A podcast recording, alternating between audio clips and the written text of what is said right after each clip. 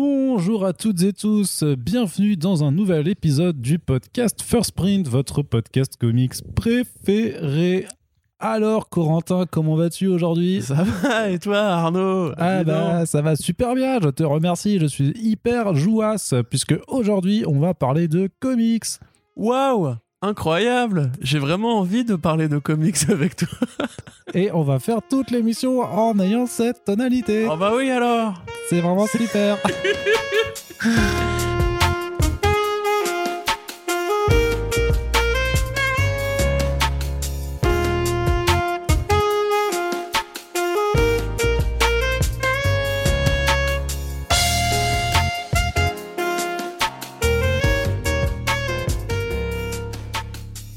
Tu m'as fatigué en 5 minutes là. Oui, je me suis auto-fatigué également. Vous êtes dans le nouveau Front Page pour attaquer l'actualité du mois d'avril, du début du mois d'avril. Front Page, voilà, c'est votre revue de news, comics et adaptations qui arrive tous les 10 jours pour faire un petit peu le point sur ce qu'il se passe d'excitant dans la sphère des comics. Corentin, donc, je te pose la question. Normalement, tu vas bien ? Bah oui, toi, ça va alors hein ? Alors, ça va parfaitement. Eh ben c'est cool. Alors on va tout de suite entamer les choses, puisque que vous soyez des nouveaux venus sur le podcast ou que vous connaissiez la formule, eh bien tout simplement avec Corentin, on va raconter un petit peu qu'est-ce qui nous a intéressé, qu'est-ce qui s'est passé, voilà, dans le monde des comics et de leurs adaptations. Et puis on va en discuter un petit peu de temps à autre, parfois débattre, parfois s'envoyer des fions et parfois se mettre des petites claques hors micro. Puisque c'est non, bah oui, alors bienveillant. On va se battre, bah non, on va s'insulter, enfin, t'es con, ça va. Et puis à la fin du podcast, je te jetterai par-dessus le balcon. Ah, j'ai grand hâte. Comme je le fais souvent. Exact. Alors. La police arrive. Il a admis, ça y est. Alors on va commencer par un petit point, un petit point, voilà. Un petit point sur ta gueule. Un petit point salon, c'est ça ? Non, un petit point dans ta gueule. Un petit point salon, très drôle Arnaud. T'es en forme toi aujourd'hui hein. J'ai pris du café. Voilà, j'ai juste pris le pot de café, c'est ça, reposé. Ouais, ça allait mieux, tu vois.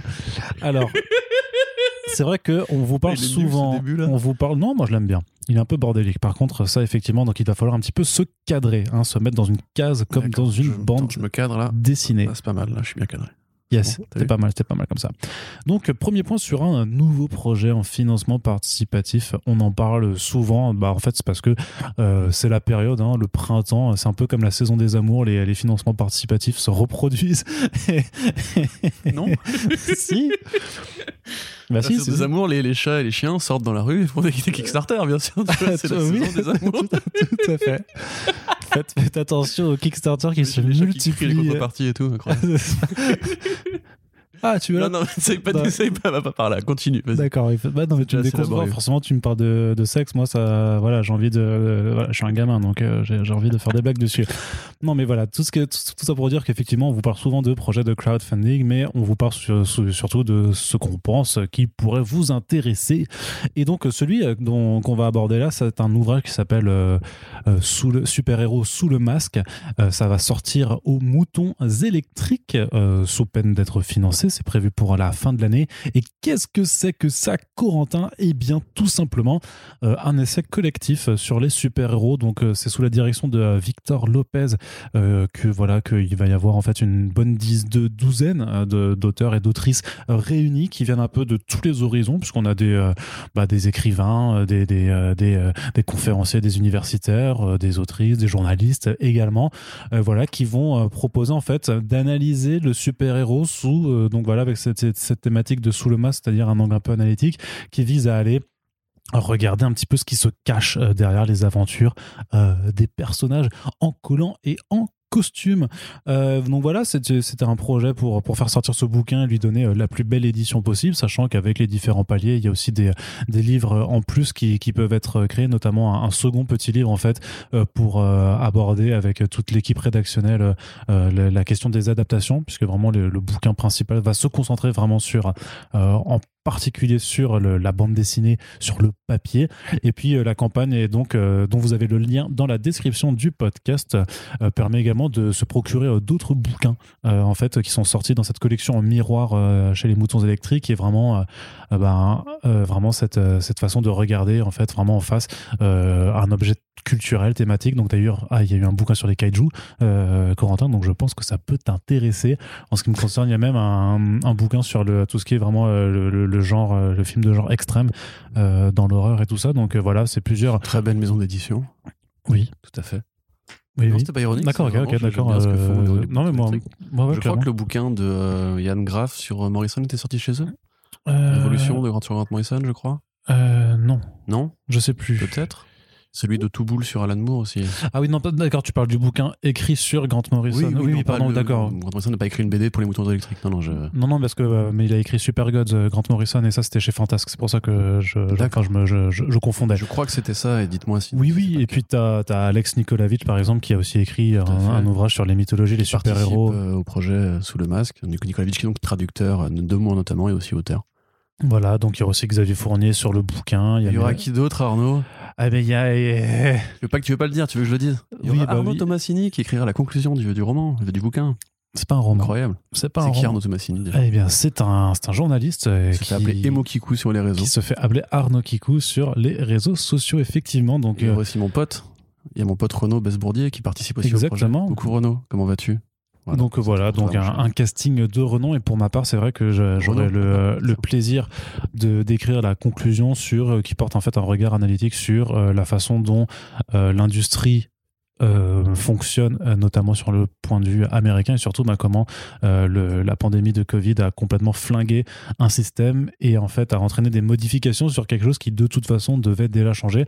Donc un chapitre qui est particulièrement compliqué à rédiger, puisque tous les mois en fait il y a eu des nouveautés, des nouveaux brusquements, et qu'on relate d'ailleurs même dans nos podcasts avec Frontpage, avec la perte notamment là tout récemment de Marvel chez Diamond Comics, qui passe maintenant chez Penguin Random House. Donc grosso modo, en toute transparence, moi mon article il n'est pas encore complètement fini, puisque on essaie de repousser en fait au maximum pour que ce que j'écrive en fait soit toujours pertinent et pas complètement dépassé d'ici la sortie du bouquin.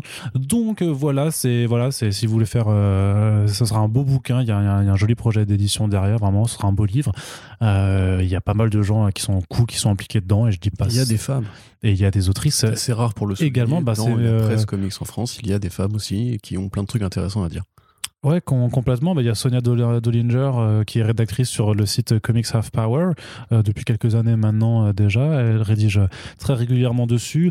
On a également Mélanie Boissonneau aussi. Voilà, donc Mélanie Boissonneau qui a écrit un ouvrage. Elle a écrit plusieurs bouquins, mais notamment le dernier qui s'appelait Héroïne, tout simplement, et qui retraçait vraiment le parcours des héroïnes dans la pop culture, et pas que dans le super-héros, mais vraiment dans tous les registres de la pop culture. Donc c'est vrai qu'il y a une équipe qui essaie d'être diversifiée tout simplement, et c'est tout autant de points de vue que vous pourrez aller découvrir. Donc forcément moi j'ai un intérêt à ce que la campagne fonctionne correctement. Alors j'ai aucun intérêt financier, mais j'ai un intérêt personnel, parce que j'ai envie que le bouquin soit le plus joli possible, et donc on espère que ça peut vous intéresser, et si c'est le cas, eh bien rendez-vous sur Ulule en ce moment là pendant le mois d'avril pour aller découvrir ça.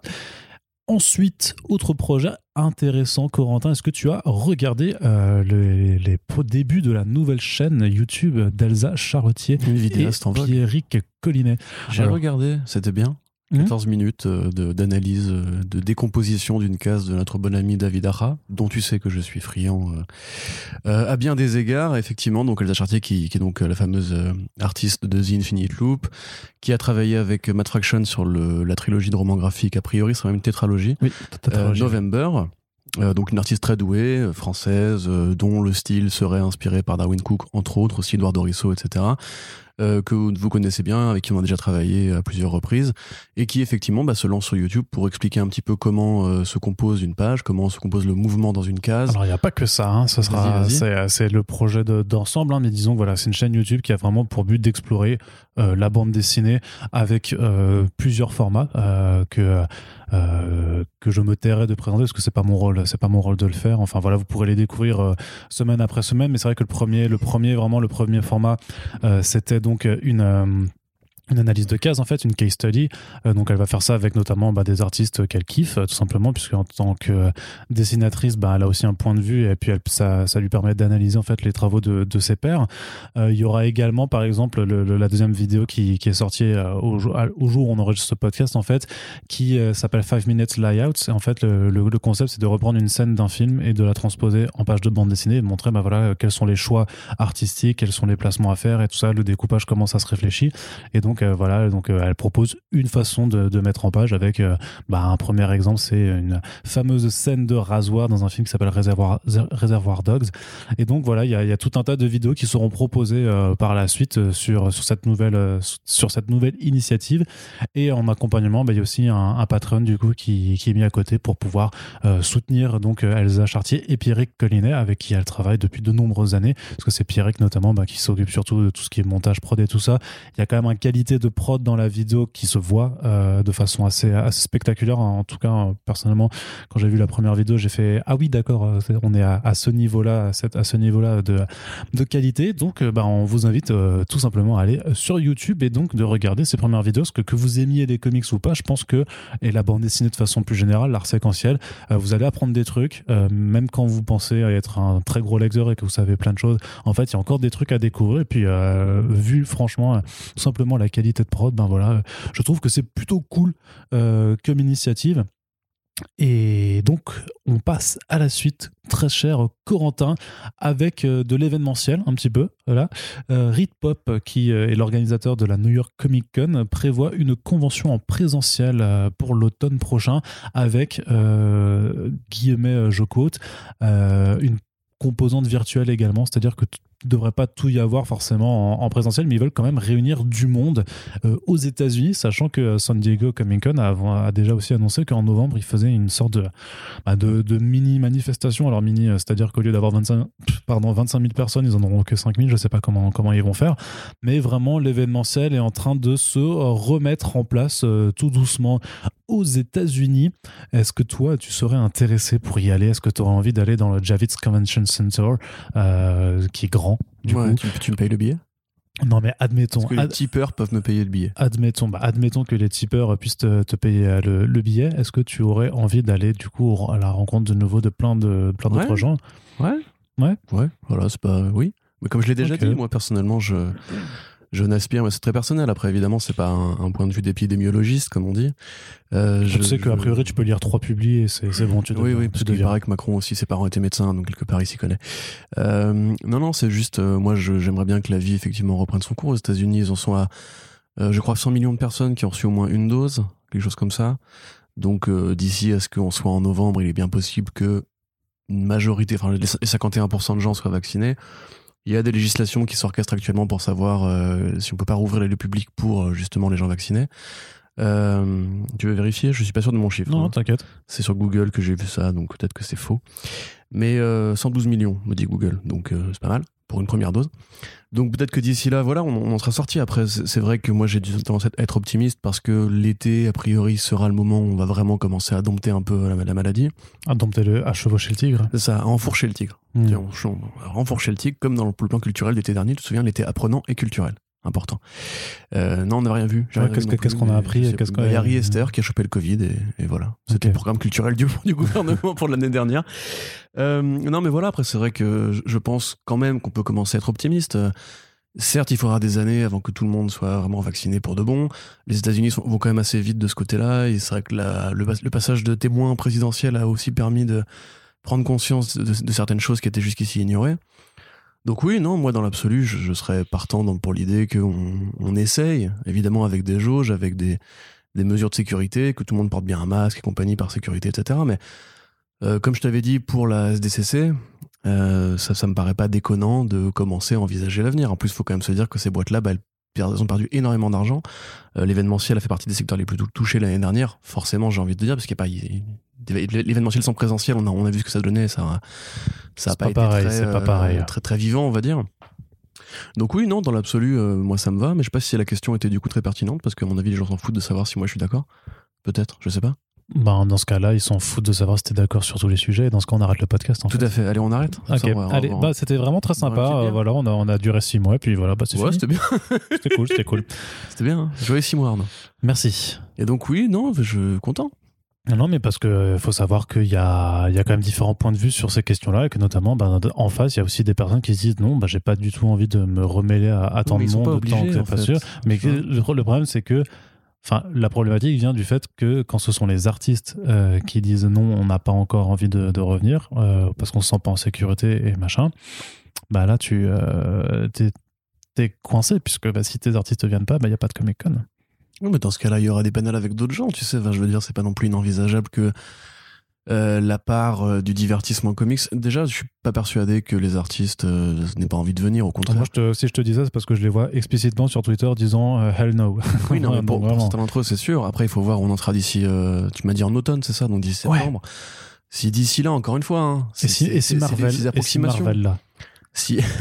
150 millions de gens, par exemple... Il a rigolé. Si 150 millions de gens ont reçu une dose ou deux d'ici cet horizon-là, on peut imaginer que il y a une sorte, je sais pas, de test PCR à l'entrée, enfin des trucs comme ça, des tests salivaires à l'entrée. Alors ça marche pas comme ça, le test PCR. Mais non, pas PCR, mais celui où tu as le résultat tout de suite. Salivaire, c'est ça ? Ouais, plutôt, je crois. Ouais. Excusez-moi, j'essaie d'esquiver un peu tout ce qui est info Covid depuis peu parce que ça me fatigue moi aussi. Mais voilà, pas pour ceux qui veulent. Je pense qu'il y en aura qui voudront. Les mecs sont quand même enfermés depuis 1 an et demi chez eux à rien foutre. Enfin, 1 an et demi. D'ici là, ça fait 1 an et demi à rien foutre. Ça change pas tant de leur situation habituelle hein, pour les artistes. C'est juste que par contre, ils ont pas leur moment où ils peuvent sortir. Ils font des tournées en général. Tu vois, les artistes, il y en a plein qui vont régulièrement à des conventions, à des salons, dans les librairies pour signer, etc. Là, ils ont été privés de public pendant tellement longtemps. Je peux comprendre évidemment qu'ils aient pas envie de s'exposer. Mais encore une fois, il faudra en reparler après l'été, en fait, parce que pour l'instant, on fait la prospective sur un truc. Il y aura peut-être une nouvelle souche, il y aura peut-être un nouveau truc. Yes. Là, voilà. Peut-être que les vaccins, on passe à verrer efficace sur le moyen terme, tu vois. Enfin, il y a plein de trucs qu'on peut pas vraiment se décider. Moi, dans l'absolu, si les autorités publiques et si les artistes sont en confiance, j'ai envie de dire, il faudra quand même un jour qu'on tourne la page du Covid et on pourra pas. Tu sais, c'est comme pour les films qui sortent au cinéma. C'est à une époque, tu sais, pendant la courte réouverture, personne voulait se lancer. Tout le monde disait non, on repousse, on préfère attendre un petit peu, etc.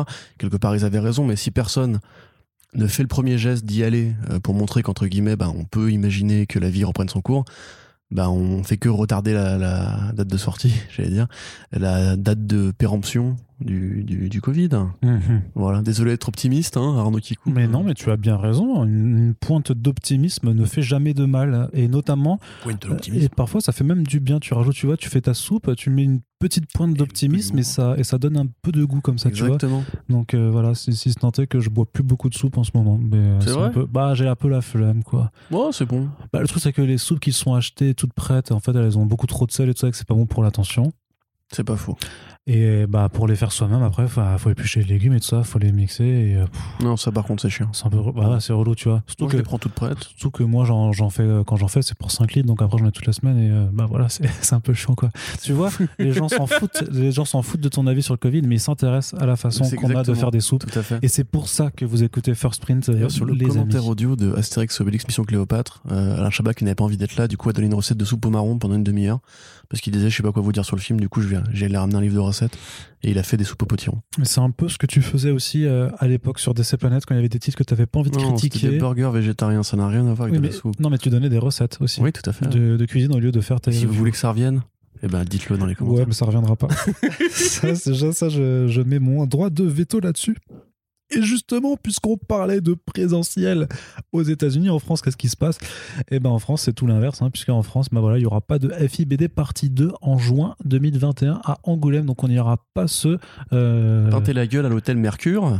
Tout à fait. Avec nos amis cocaïnomans du marketing. Exactement. Dommage.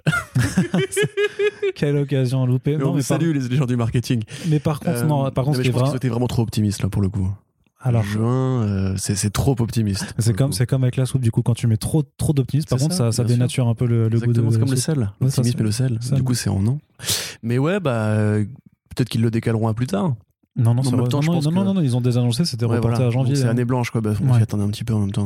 Bah, honnêtement, moi, franchement, je me montrais même très enthousiaste à l'idée, justement, de pouvoir profiter d'un festival d'Angoulême où, genre, il ferait un peu beau et on serait pas tous en train de choper une grippe. On pourrait parler avec eux pour qu'ils le décalent pour de bon au mois de juin, en général, chaque année. Parce que le mois de janvier, il fait froid. C'est une très belle ville. C'est pas une très belle ville. Non, c'est pas une très belle ville du tout. Mais c'est une très belle ville quand elle est habillée au couleur de la BD. Ouais. C'est vrai que bon.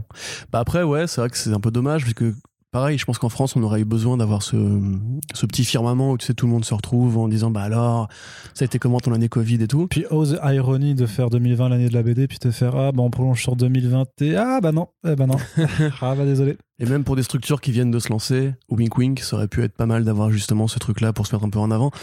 Mais après, on sait qu'ils ont eu ils l'ont fait, du coup, leur truc de professionnel. Oui, au début de l'été, il y a eu la remise des fauves et quelque part, est-ce que c'est le karma de ne pas avoir nommé carbone et silicium en fait ? Bah, c'est logique, il fallait réfléchir. Coucou Mathieu.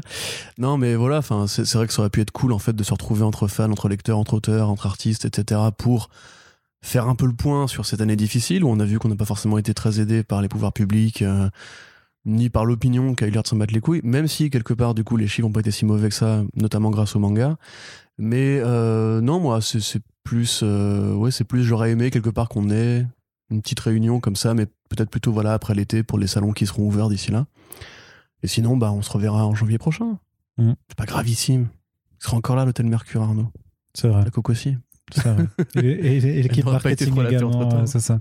Non, mais je pense que ça aurait été intéressant. Tu vois, de la même façon que j'ai quand même vachement apprécié en septembre dernier d'aller à PopCon Toulouse qui avait été repensé complètement en extérieur et tout. Alors, c'est pas du tout le même contexte ou la même chose, mais je pense qu'il y aurait eu des aménagements aussi pour que ce soit au maximum dans un extérieur en fait et pas dans les bulles. Surtout que c'est logique, puisque Angoulême, beaucoup de choses se font en extérieur en fait.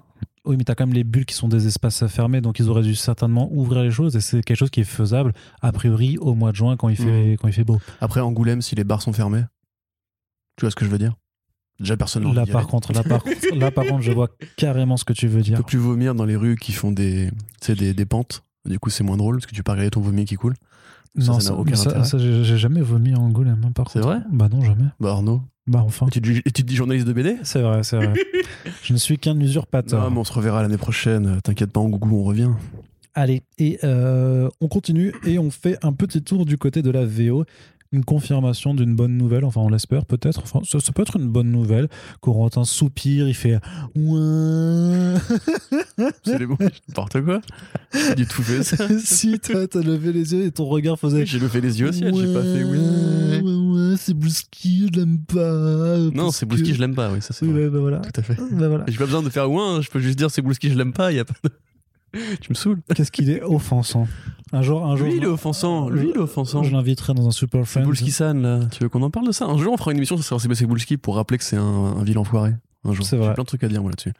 Mais donc. Une nouvelle série. C'est un Moon Knight avec CBC Cebulski, hein. Tu veux qu'on parle de ça, peut-être ? C'était CBC Cebulski. Ouais, oui, tout à fait. Ouais. C'était tout l'éditorial de Marvel. Ouais, en fait. Mais Alonso était plus cool, je pense. Bref, donc ils refont une série Moon Knight, Arnaud, incroyable, avec Jed McKay et Alessandro Cappuccio. Voilà, comme tu es italien, je te laisse le dire, comme ça c'est pas raciste. Non, apparemment, il y a vraiment des trucs sur le web où il faut mieux prononcer les mots italiens parce que ça énerve les vrais Italiens. Tu sais, il y avait une vidéo qui était où Nala qui disait, il dit pas cappuccino, on dit cappuccino. Et tu vois, maintenant il faut vraiment faire cet effort-là pour pas offenser nos amis. L'hérital. Donc. C'est pas ouf. J'ai un grand-père italien, je m'en bats les couilles. Donc, c'est à la fois cool, c'est à la fois moins cool. C'est cool parce que c'est Jed McKay et que c'est un artiste qui est compétent. Hein. C'est vrai qu'il n'a pas forcément été aussi loin qu'il aurait pu ou dû. Mais sur la série Taskmaster, pardon, le maître de corvée, je vais dire, il est plutôt pas mal, efficace, c'est rythmé, c'est punchy et tout.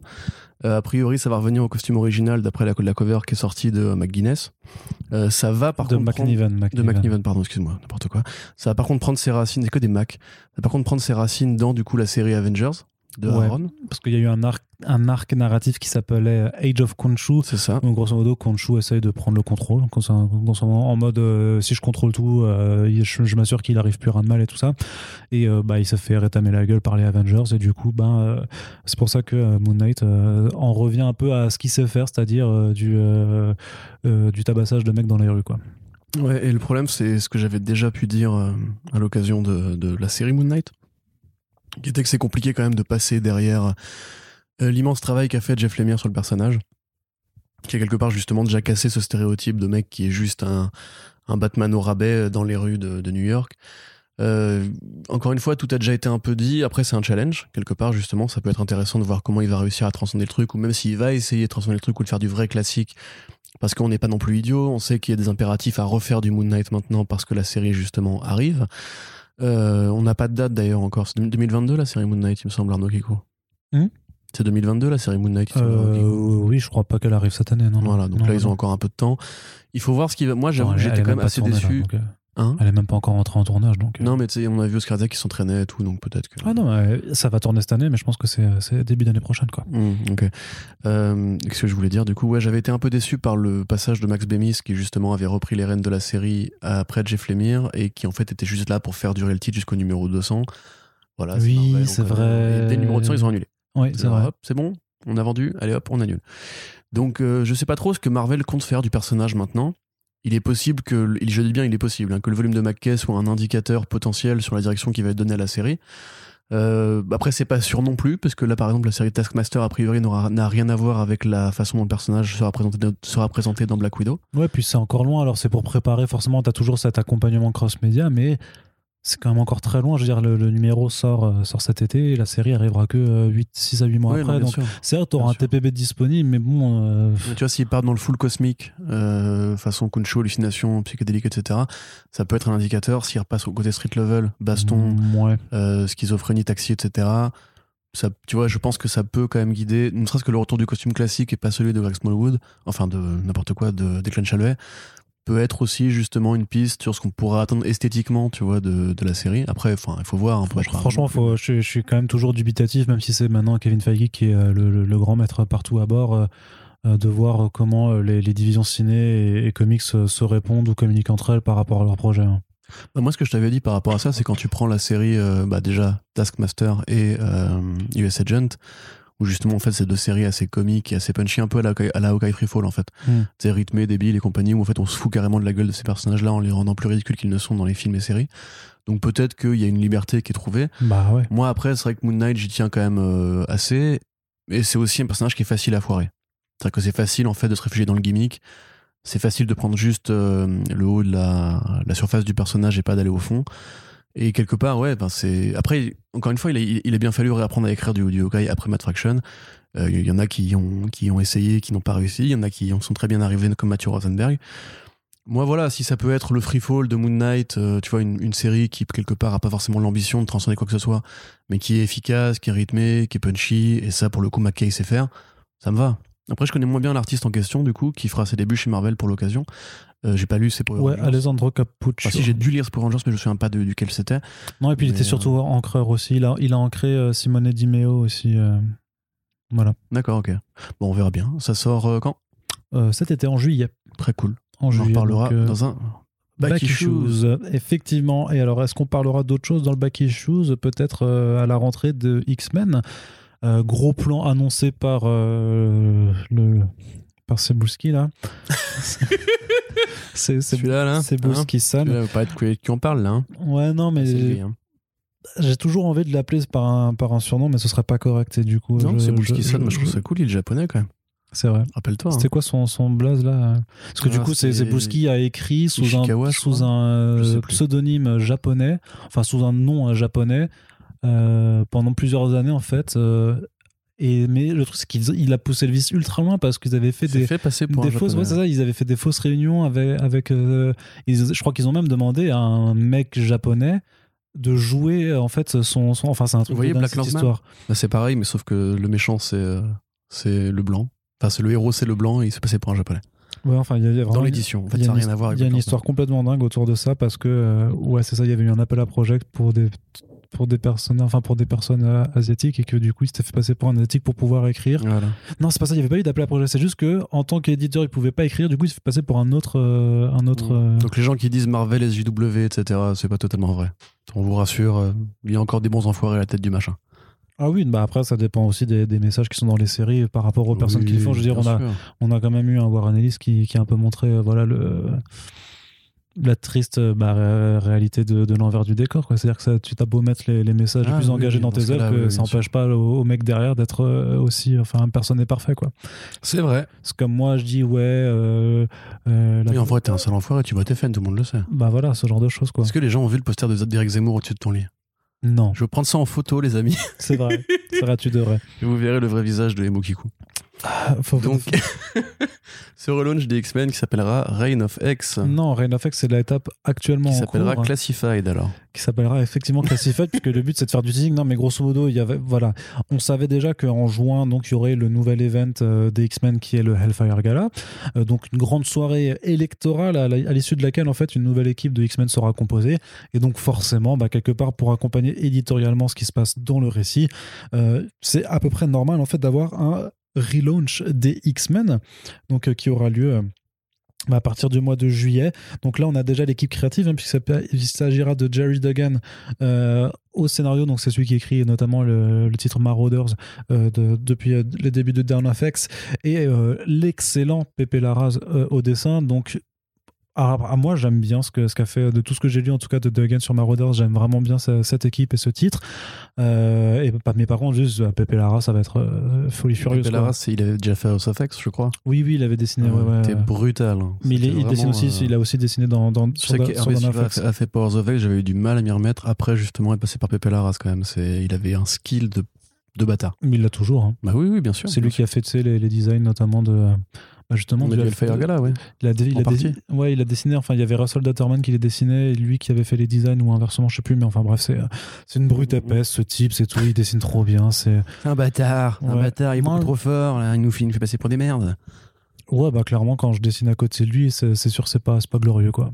Ouais. Moi, pareil, mais je dessine pas du coup. Ouais, j'ai honte. Mais quand je dessine à peu près côté de n'importe qui, c'est jamais très glorieux de toute façon. T'exagères. Et donc, il y aura ensuite un titre. Ce relaunch donc s'accompagnera aussi d'un nouveau titre X-Men. Alors franchement, moi je sais aussi, enfin j'imagine qu'à la fin de juin là du Hellfire Gala, il y a aussi des titres qui vont s'arrêter. Parce que je les vois pas non plus continuer d'étendre, parce qu'il y a quand même une dizaine de titres en parallèle maintenant, tu vois, qui gravitent, et ça fait beaucoup quand même. Donc je pense qu'ils vont réduire la voilure, notamment j'imagine que Marauders va prendre fin. Je vois pas Jerry Duggan forcément écrire les deux titres en parallèle, et donc il y aura une nouvelle série de Leah Williams et Valerio Chiti, qui n'est pas dévoilée pour le moment.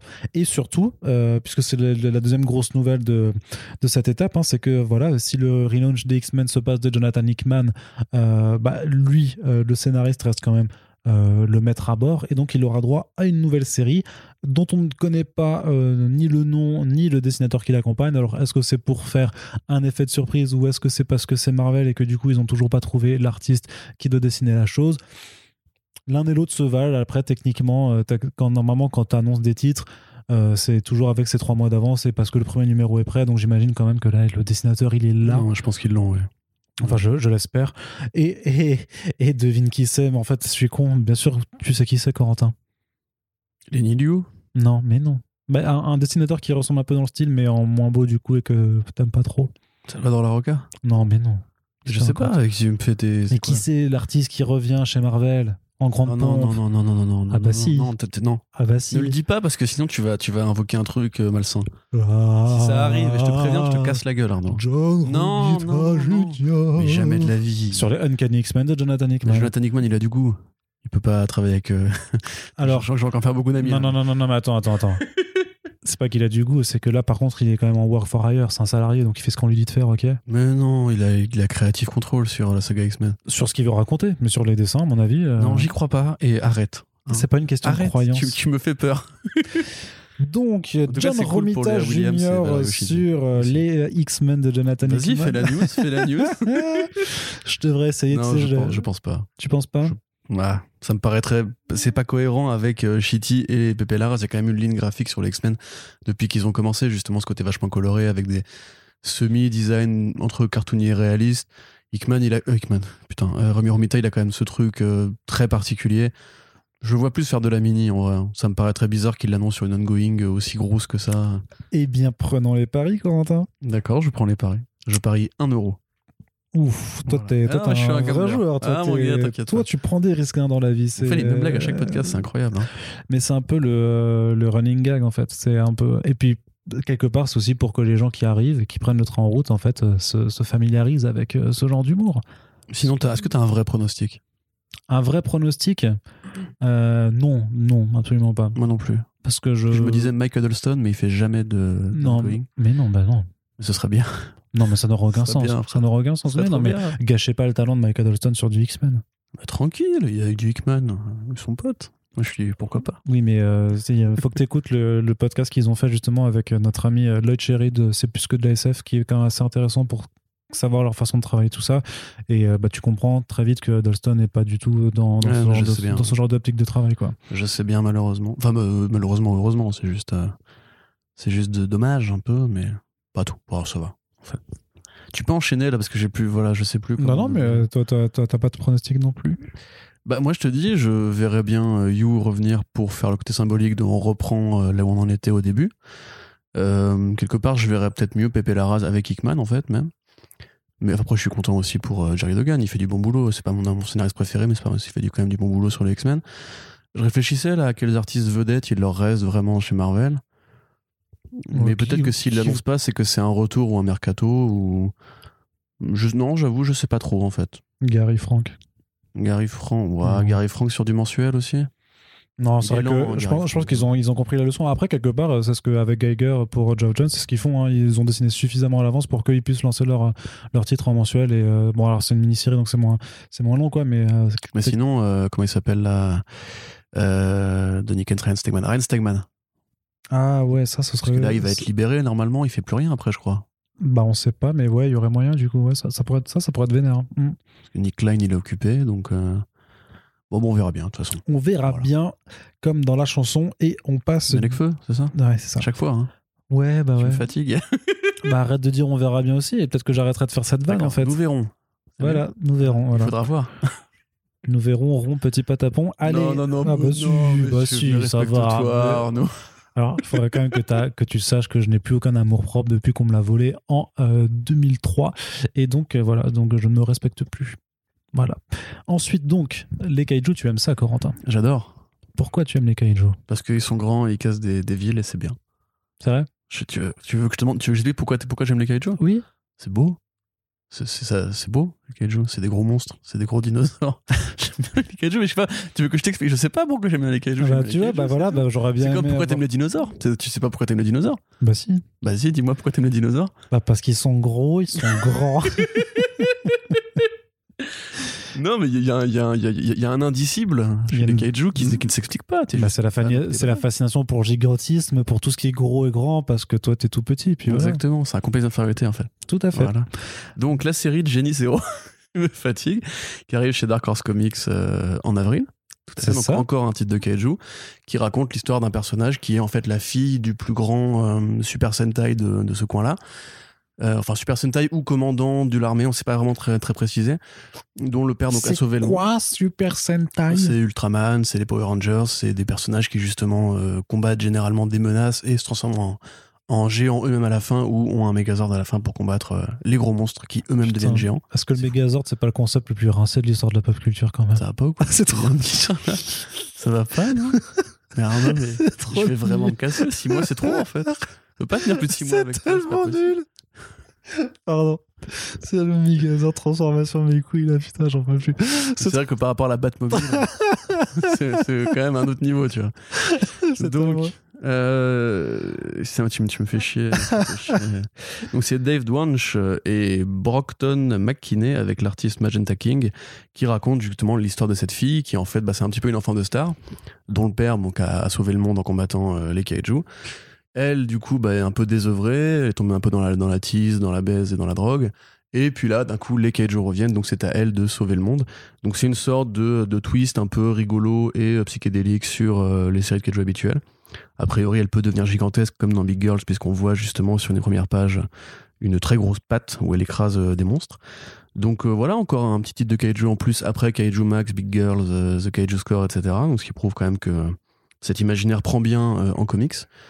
Et ce qui est assez logique, puisque finalement ça coûte quand même beaucoup moins cher à faire. Enfin, ça coûte le même prix en fait de faire un comics de kaiju que de faire un comics sur n'importe quel autre sujet. là où au cinéma ça coûte raisonnablement plus cher. Moi, effectivement, je suis fan de Kaiju, j'ai été extrêmement déçu par Godzilla vs Kong, et oui, je vais télécharger. Quel enfer, ce truc! Parce que je refuse de donner mon argent à Warner Bros, surtout pour des films aussi pourris. À la limite, je considérerais peut-être d'aller voir le film de Denis Villeneuve en salle quand même pour envoyer de la force. Mais voilà, on nous prend un peu pour des cons avec le cinéma monstre géant, donc quelque part, la BD est un très bon palliatif si vous êtes dans la niche des fans dont je fais partie. Ouais, puis c'est quand même cool de voir que ce registre-là est quand même particulièrement exploré, là, c'est depuis une bonne année. Donc avec Big Love. C'est cool quand un Megazord? Hein? C'est cool le Megazord aussi. Non, c'est pas cool du tout. Toujours pas. C'est trop cool, mec. Toujours pas. Mais voilà, donc on a Big Girls, on a Ultra Mega, on a le Kaiju Score, on a maintenant donc Jenny Zero. Il y a vraiment toute une. Et ça montre que même dans ce. Enfin, c'est pas comme si c'était pas évident, mais ça rappelle voilà, toute la diversité des tons et des genres que tu peux explorer à travers ce type de récit, certes codifié un petit peu, quadrillé, mais qui permet quand même d'avoir plein de variations sur une même thématique. Carrément. C'est là aussi que tu vois du coup que la génération qui a grandi avec à la fois des comics et du manga, enfin même en général de l'influence japonaise nippo-américaine, arrive justement à trouver une voie dans le paysage des comics aujourd'hui. On peut ne plus faire, enfin on peut faire autre chose que des super-héros pour comme avoir du divertissement, de la couleur, des grosses bastons, etc. Et ça fait plaisir. Maintenant il nous faudrait un petit comics de Kaiju avec Daniel Warren Johnson et on serait bien. Oh là là. Tu vois Megazord 1. Non, toujours pas, complètement pas. Mais c'est bien, c'est bien d'essayer de forcer, mais c'est pas comme ça que ça marche. Mais tu sais que là, les gens te jugent, Arnaud. Faut pas le dire, en fait, que t'aimes pas le Megazord. Mais ils le font tout le temps. Un bouffon, mais ils le font tout. Oui, mais ça aussi, ça. Oui, ça aussi. C'est vrai que t'as raison. Je leur ai dit que j'aimais pas Aliens, que je déteste Cloud Atlas. J'ai reçu des messages par rapport à ça. De quoi? Par rapport à Aliens? Il aime pas Aliens, mais il aime Alien Covenant. Je me désabonne. Voilà. Il fallait que tu le saches, Arnaud. Tu nous fais du mal. Bah, ils se sont peut-être désabonnés. Mais non, ils sont pas désabonnés. C'est dommage, mais je maintiens que j'aime Alien Covenant et que je n'aime pas Aliens. Voilà, qu'est-ce que tu vas faire? Là, ils vont vraiment se désabonner. Qu'est-ce que tu vas faire? Non, mais qu'est-ce que tu vas faire? Voilà. Tu vas te désabonner. Je vais faire, mais rien, je te laisse dans ta crasse. Tu vas te désabonner de First Print, Corentin. C'est ta vie, tu fais ce que tu veux. C'est vrai. Comme quand t'as un pote qui est dépressif, tu vois, tu peux pas l'aider. Il faut qu'il se prenne en main tout seul. C'est vrai aussi. Tu vois? C'est vrai aussi. C'est pas ta faute, Arnaud. Bah, je sais. Allez, on continue avec une news comics indé. Snipe and Slug de Peter J. Tomasi et Brad Walker, qui est annoncé pour l'imprint Mad Ghost de Geoff Johns, donc qui a lancé son premier titre avec Gary Frank, justement Geiger, chez Image Comics. Et donc en dernière page du numéro, on s'aperçoit que Mad Ghost, c'est pas simplement un imprint pour héberger ses propres créations à Johns, mais qui fait un petit peu comme sur le modèle de Best Jacket Press de Scott Snyder, c'est-à-dire qu'il va ramener des potes pour faire des créations sous son petit label. Et donc, de quoi ça parle, Snipe and Slug, Corentin? Bah, pour l'instant, c'est compliqué de le dire. On voit sur le premier visuel une sorte de sniper de science-fiction, on va dire, avec un casque très aérodynamique qui fait un peu penser au Rocketeer avec... Ouais. Enfin, en l'occurrence, qui n'a pas la gueule du Rocketeer, mais qui a bien la forme du Rocketeer, qui a priori tire une balle ou un missile dans laquelle se trouverait une petite nénette, dont après le but, j'imagine, une fois que la balle est tirée, serait de finir le boulot, grosso modo. Donc là, évidemment, c'est facile d'imaginer des trucs un peu bizarres, mais voilà, c'est un concept intéressant. C'est vrai que c'est rare de voir Tomasi, justement, quitter un peu la maison. Là, il ramène quand même deux anciens de DC Comics, des anciens vraiment anciens. Pour faire justement de l'indé à côté de lui, donc Geoff Johns qui a priori comme Scott Snyder a besoin d'indépendance et ramène ses copains sous le bras avec lui. Ouais, donc Tomasi et Walker avaient notamment fait quand même du Detective Comics avant que ce soit Mariko Tamaki qui reprenne les commandes. Donc tout à fait, puis Tomasi qui est un très vieil éditeur, enfin qui était éditeur avant d'être scénariste. Ouais, il a édité Johns justement sur Green Lantern, non? Tout à fait, ouais, je crois. Qui a fait, oui, tout à fait, on l'avait interviewé à l'époque, voilà, il y a long time, qui a fait évidemment Batman et Robin, hein, voilà, évidemment, le Superman post Dan Jurgens, donc qui est un plutôt bon scénariste quand il veut. Là, pour le coup, le concept est plutôt intriguant. En indé, il est bon aussi, hein, parce qu'il a fait House of Penance avec Ian Bertram, qui est oufissime. Okay. Trop bien. Ok, bah on verra bien. Mais du coup, c'est quand même cool de voir que Geoff Johns, effectivement, a envie de... Au milieu de cette polémique un peu bizarre qui se tient du côté des écrans, on va dire, de voir que finalement que le mec revient à la BD et pour faire de la vraie BD, enfin pour faire de l'édition entre guillemets, même de la supervision de projet, etc. Moi j'avoue que je suis quand même content parce que je pense que le Geoff Johns scénariste de BD est quand même bien meilleur que le Geoff Johns producteur / scénariste de cinéma ou série télé, et que là en plus si ça peut amener du sang nouveau ou récupérer les talents de DC qu'on a un peu marre ou qui sont un peu effrayés par la gestion actuelle de la boîte, ça peut peut-être permettre une fuite des cerveaux vers Image qui pourrait faire du bien à Image précisément d'ailleurs. Ouais, et puis c'est pas tant que s'il y aurait une fuite des cerveaux ou que. Enfin, c'est juste qu'ils ont plus la place parce que justement, ils donnent des contrats sûrement à des jeunes auteurs. Alors c'est bien, mais parce que pragmatiquement, j'imagine qu'ils sont moins chers à payer. Même dans le Work for Hire, tu vois. Je pense que Peter J. Tomasi demande plus pour un numéro que. Puis vu qu'ils éditent moins de séries en ce moment. Que Brandon Easton, par exemple, quoi, tu vois, qui est plus jeune dans sa carrière. Alors que, oui, comme tu le dis, Peter J. Tomasi, il est là depuis 30 ans, quoi. Facile. Ouais, mais c'est du coup assez bizarre quand même qu'il... Après, c'est peut-être juste ponctuel. Hein. Enfin, il n'est pas dit que Tomasi se casse. Il n'a pas été viré, lui. Non. Ouais. Pas... non mais de toute façon, t'es pas viré quand t'es pas employé. C'est du... T'es comment on appelle ça en français ? Tu as une mission, t'es missionné, quoi, en fait. Oui, tout à fait. Non, mais ce que je veux dire, c'est que lui, prestataire, il avait quand même des fonctions au sein de DC qui dépassaient le côté scénariste, normalement. Plus trop, hein. Non, c'est dans les temps. Il était pas associé d'éditeur, à un moment donné ? Plus depuis quelques temps. Okay. Non, il était juste scénariste, là. D'accord, ok. Bah, dans ce cas-là, effectivement, il fait ce qu'il veut. Oui. Voilà. Bravo, Peter. Allez, on continue, on fait un petit tour par la VF pour finir cette partie comics. Alors, il y a du Strange Academy et du Magicien d'Oz de Scotty Young qui viennent ou qui reviennent chez Panini. Ouais, alors Magicien d'Oz, bon, je pense que a priori c'est connu en France parce que ça a été un succès au moment où c'est sorti. Alors pour vous résumer, je vais pas retrouver le nom du scénariste de tête par contre, mais donc c'est la réinterprétation du Magicien d'Oz des différents romans parce que le Magicien d'Oz on connaît beaucoup le premier tome en général avec Dorothy, mais il y a toute une mythologie qui s'est construite autour de ça. Okay. Il y a eu des suites, tout comme à l'Esprit des Merveilles, il y a beaucoup de suites qu'on ignore en fait. Enfin, que le grand public ignore généralement. Mmh. Et en fait, donc Scotty Young, qui était au dessin de cette saga de mini-série, en 8 numéros en général, avec donc le Magicien d'Oz, le merveilleux Monde d'Oz, etc. Donc, avait déjà été édité une fois par Panini et qui là va être réédité en intégrale avec un premier tome qui comprendra 2 premières mini-séries, donc l'équivalent, je crois, entre 14 et 16 numéros à peu près. Donc, qui est plutôt un bon rapport quantité-prix parce que ce sera à 10€. 10,95€ parce que ça intègre justement la collection Marvel Next Gen, ouais, c'est ça. Qui est donc l'équivalent, on va dire, d'Urban Link en termes de format et de tarification, puisque voilà, c'est des formats souples, en plus petit que les comics habituels, et donc avec un rapport prix sur l'ouvrage qui est plus intéressant parce que sinon les ouvrages Panini sont généralement parmi les plus chers du marché. Donc, c'est ça, pour le coup d'ailleurs je pensais peut-être me laisser tenter. Et donc c'est Strange Academy. Carrément, mais tu sais, moi je fais les... non, je banne pas cela, non. Mais j'ai en Next Gen, tu sais, il y a le Spider-Man Loves Mary Jane, là, je kiffe bien. On avait parlé. Et surtout, t'as le Ultimate Comics sur Miles Morales. Tous les débuts de Miles Morales par Bendis et Piketty sont dans ce format-là. En tout cas, il y a les 2 premiers tomes qui sont sortis et ça, je trouve ça vachement chouette à lire, quoi. Là c'est d'ailleurs assez rigolo de voir que Panini met du Scotty Young en Marvel Next Gen quand Urban a mis du Scotty Young en Urban Link avec Middle West. Ouais, mais donc du coup entre auteur et scénariste, hein. Bah après c'est des titres qui le sont clairement, donc oui. Voilà. Oh, Middle West, je pense que c'est peut-être plus entre 10 et 20 ans que, pour le coup, c'est vraiment jeunesse, hein, le Monde Magicien d'Oz, etc. Ouais, mais après, Urban Link, c'est censé être un peu young adult aussi, ouais, par moment. Donc, après, ça reste très bonne lecture tous les deux. Parce que le vrai jeunesse de chez Urban, c'est chez Urban Kids, du coup, qui est aussi d'ailleurs en petit format et en souple, mais qui a quand même pas encore la même approche, hein, parce que c'est vrai que Something is Killing the Children, c'est pas pour les petits. Ans, ouais. Non, c'est pas pour les petits. Hein. On est d'accord.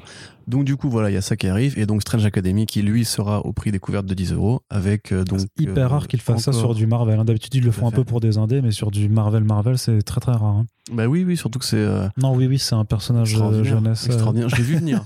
Moi je l'ai dit, je l'ai vu dans l'enfoiré, il va prendre la corde. Donc encore Scotty Young. Et Humberto Ramos, comme quoi il est partout. Donc Strange Academy, tout est dans le titre, hein, c'est l'académie bizarre. Ah zut, j'ai traduit trop littéralement. Tu m'as tué. Non, vas-y, je peux pas. Vas-y, raconte. Mais ça, c'est quand on s'y attend le moins qu'il se marre le plus, quoi. Non, mais... Donc c'est l'Académie des sorciers de Marvel, tout simplement. C'est Harry Potter, voilà, dans le monde de Marvel. C'est Poudlard, mais en Louisiane, avec une petite casbah où il y a une petite douzaine de jeunes sorciers qui sont donc formés par les grands personnages de la magie de chez Marvel, Dr. Voodoo. C'est Dr. Voodoo et Brother Voodoo chez DC, c'est ça, ouais. Dr. Voodoo, Dr. Strange, Magic, la Scarlet Witch, etc., etc. Donc voilà, une série qui est bien. C'est cool de voir justement du Ramos à 10 balles, parce que c'est quand même, Humberto Ramos, il est quand même très connu en France, et Scott Young aussi. Mais après Scott Young, évidemment, comme il vient de le dire, il y a déjà une offre découverte à 10 balles qui est pas non plus inaccessible. C'est plutôt une bonne série. Voilà, Young, il est bon pour écrire des adolescents. Je pense que ça revendique clairement l'influence Harry Potter. Mais voilà, enfin, si vous êtes dans la croisée des fans entre Harry Potter et Marvel, et que vous n'avez pas envie de donner votre argent à J.K. Rowling pour de très saines raisons, vous pouvez bifurquer. En l'occurrence, effectivement, c'est très rare et c'est très cool de voir Panini faire cette offre de prix pour une série qui a en plus très grand public. Hein. Je pense là, pour le coup, vous pouvez l'offrir à un ado, ou même un jeune ado, on va dire. Donc, c'est très cool. Et encore une fois, je pense bien peut-être me les prendre. Voilà, tant qu'à faire. Voilà. Très bien, Corentin. Et on continue du côté de la VF avec quelques annonces du programme printanier / estival de Kinaï Édition, puisque justement on reste un petit peu dans les publications jeunesse hein, avec Kinaï. On vous a parlé récemment par exemple dans un bac issues de Wide's End, relecture de la guerre des mondes par Dan Amdett et Yanji Kullbaard. On a fait même un podcast Super Friends avec Johan Sacré qui ouvrait la collection Punch de Kinaï, et justement à partir du mois prochain, enfin de ce mois-ci d'ailleurs, du coup c'est en avril, fin avril le 24, il y a le deuxième numéro de Punch qui arrive, ça s'appelle Moineau, c'est écrit par la scénariste Elsa Bordier et c'est dessiné par Soria qui a fait Thalie, Fille de la Lune, et donc c'est l'occasion déjà de vous dire que oui, effectivement, il y a un Super Friends qui est en préparation avec le duo créatif pour pouvoir parler de cette histoire dans laquelle justement une petite fille qui est un petit peu la souffre-douleur de son village, en fait va recueillir un petit oiseau, et donc un jet et pas un moineau, ça fait toute la différence. Tu vas préciser à chaque fois ça ? Ouais, je vais le préciser à chaque fois aussi. Mais parce que du coup, Elsa m'avait engueulé en me disant c'était pas que. Parce que Moineau, c'est le surnom qu'il donne à la petite fille, voilà, effectivement. Et donc, voilà, qui va le recueillir et va en fait aller à la rencontre de la vieille dame du village pour le soigner. Donc, pareil, c'est. Dans la Punch, la thématique est toujours très écologique, grosso modo écologiste. Donc on va parler d'animaux, de nature. Ça a l'air super mignon. Les planches Soria, c'est quand même une brute de dessin avec la mise en couleur et tout. Ça va être vraiment très joli, clairement. Il y a des animaux dans les récits jeunesse, je suis en train de me dire. Bah c'est mignon les animaux. Bah ouais. Bah c'est cool. Bah après oui. Moi franchement c'est des choses que je pense que j'aurais aimé pouvoir forcément pour lire en fait, tu vois. Donc t'étais jeune. Quand j'étais jeune, ouais. Après, j'ai lu beaucoup de trucs, tu vois, mais un souvenir de jeunesse, tu vois, pour moi, c'est Max et le Maxi Monstre. C'est avec alors, c'est des gros bestiaux, c'est plus des monstres, mais ça reste, il y a un côté animalier qui est très prononcé, tu vois, et ça, c'est le genre. Film ouais, j'ai chialé, moi. Je l'ai projeté dans mon ciné plein de fois. La fin, elle est compliquée, clairement. The Wild Things Are en anglais, ouais. Si ça vous intéresse. Et donc voilà, et donc c'est vrai qu'on va rester un petit peu dans cette thématique parce qu'il y a un autre ouvrage qui arrive en avril qui s'appelle le Snapdragon, qui est un roman graphique de Kat Lay. Et grosso modo, alors c'est une fille qui s'appelle Snap dans une ville. C'est marrant parce que c'est un petit peu similaire avec des choses qui sont déjà parues chez Kinaï. Donc une fille qui s'appelle Snap et qui va demander de l'aide en fait à une vieille dame qui est réputée être la sorcière de la ville pour s'occuper donc cette fois-ci pas d'un jet mais d'un opossum et donc s'apercevoir à terme que a priori celle qui est seulement réputée être une sorcière a réellement quelque chose de magique et que cette jeune fille Snap a peut-être aussi des pouvoirs magiques.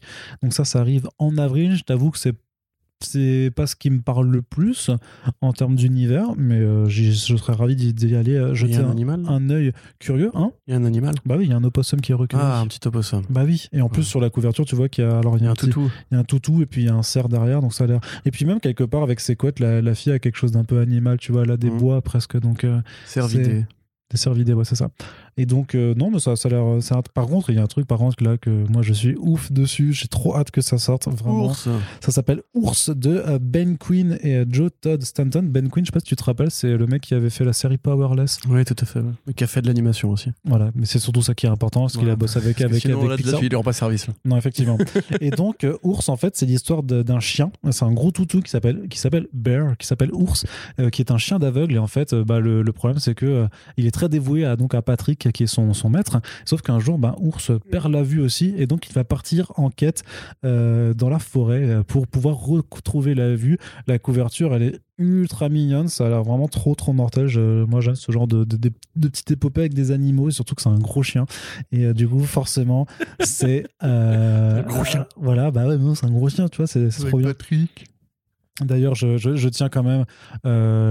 J'étais chez un pote là avant de faire ce podcast et chez lui il y a un chat obèse vraiment, mais genre énorme. Et il est obèse maintenant son chat. Hein, non mais c'est un des deux qui est vraiment incroyablement. Et en vrai, celui-là il est trop cool, tu vois. Pour le coup, là je suis team chat, obèse du coup. Ouais. Vraiment parce que. Et je te jure que quand ils se déplacent et tout, c'est trop mignon les gros chats. Ouais, c'est j'adore. Une baleine, ouais, machin, c'est trop marrant quoi. Et surtout qu'il miaule, ouais, fait des miaulements tout rauques et tout. Je sais pas ce que c'est. c'est normal quand les chats vieillissent, ils prennent souvent un peu de gras. Ah non, mais en fait c'est parce que c'est une femelle mais qu'elle a été castrée du coup que je sais pas quoi, et du coup c'est pour ça qu'elle a pris beaucoup de poids. Mais ouais, ça c'est pas automatique pourtant l'habitude. Non mais voilà.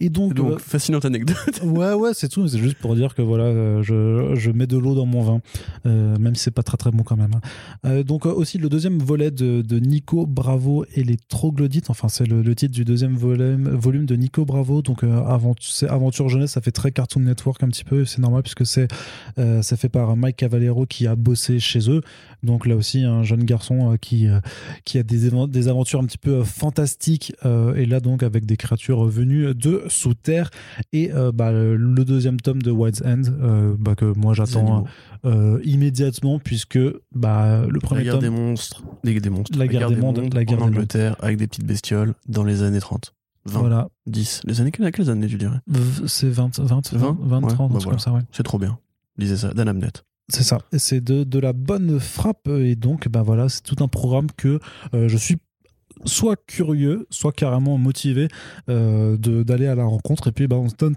bientôt rendez-vous dans les Back Issues pour reparler de certains de ces titres aussi. Du coup, en Super Friends, pour aller discuter de Moineau. On s'en fout de mon avis. Avec Elsa et avec Souria. Qu'est-ce qu'il y a, Corentin ? Pourquoi tu ne m'as pas demandé ce que j'en pensais ? Mais je m'en fous de ce que t'en penses. Ok, d'accord. Moi aussi, je m'en fous un peu de quoi. Non, mais vas-y, qu'est-ce que t'en penses alors ? J'ai bien hâte de lire Moineau. C'est vrai ? Ouais. Ah, c'est cool. J'aime bien ce que fait Elsa. Et puis, Walden, tome 2. Ok. Mais le reste aussi, sûrement, très bien. Après, si Ours, c'était un chat. Là, ça n'aurait aucun intérêt. Là, mais attends, alors, un chat d'aveugle. On va pas recommencer. Mais oui, un chat d'aveugle, mais ça n'a aucun sens. Eux aussi, c'est trop mignon, le petit chat. Mais un chat d'aveugle, ça s'en fout, il est mignon, un chat. Oui, mais il sert à rien. J'ai jamais eu un chat. Mais tu sais, quand mes parents étaient jeunes, ils avaient un chat. Je les connais quelques années. À la fin, elle avait un problème. C'est la cataracte, c'est ça ? Ouais, attends, je fais semblant d'en avoir quelque chose à foutre. Elle se repérait juste à l'odeur. Ah, donc les chats aveugles, déjà, ça existe. Alors. Ensuite, te moque pas du chat de mes parents, c'est le bâtard. Non, mais je recherche juste dans mes papiers si j'ai. J'ai toujours pas ma carte d'assistante sociale. Attends, donc, en fait, si ça prend plus de 30 secondes pour une vanne, c'est pas la peine, en fait, Arnaud. Faut juste pas que tu m'interrompes. Donc j'ai très hâte pour Moineau. Pour Wellzen, tome 2. Voilà. C'est bien. Merci de m'avoir demandé mon avis, Arnaud. Ouais, c'est gentil. J'y réfléchirai à deux fois avant de te le redemander. Mais du coup, on va terminer avec une grosse annonce, mine de rien. Enfin, c'est une annonce quand même qui est assez rigolote. Kurokawa, qui est un éditeur de manga en France, se lance dans les comics. C'est rigolo. Bah oui. Bah du tout. Donc Kurokawa, c'est un grand acteur sur le marché, mais voilà qui publie des titres comme One Punch Man, comme Vinland Saga, comme Spy Family, et même aussi pas mal de trucs de licence comme tous les mangas Pokémon et tout ça, donc quand même un acteur assez important sur le marché.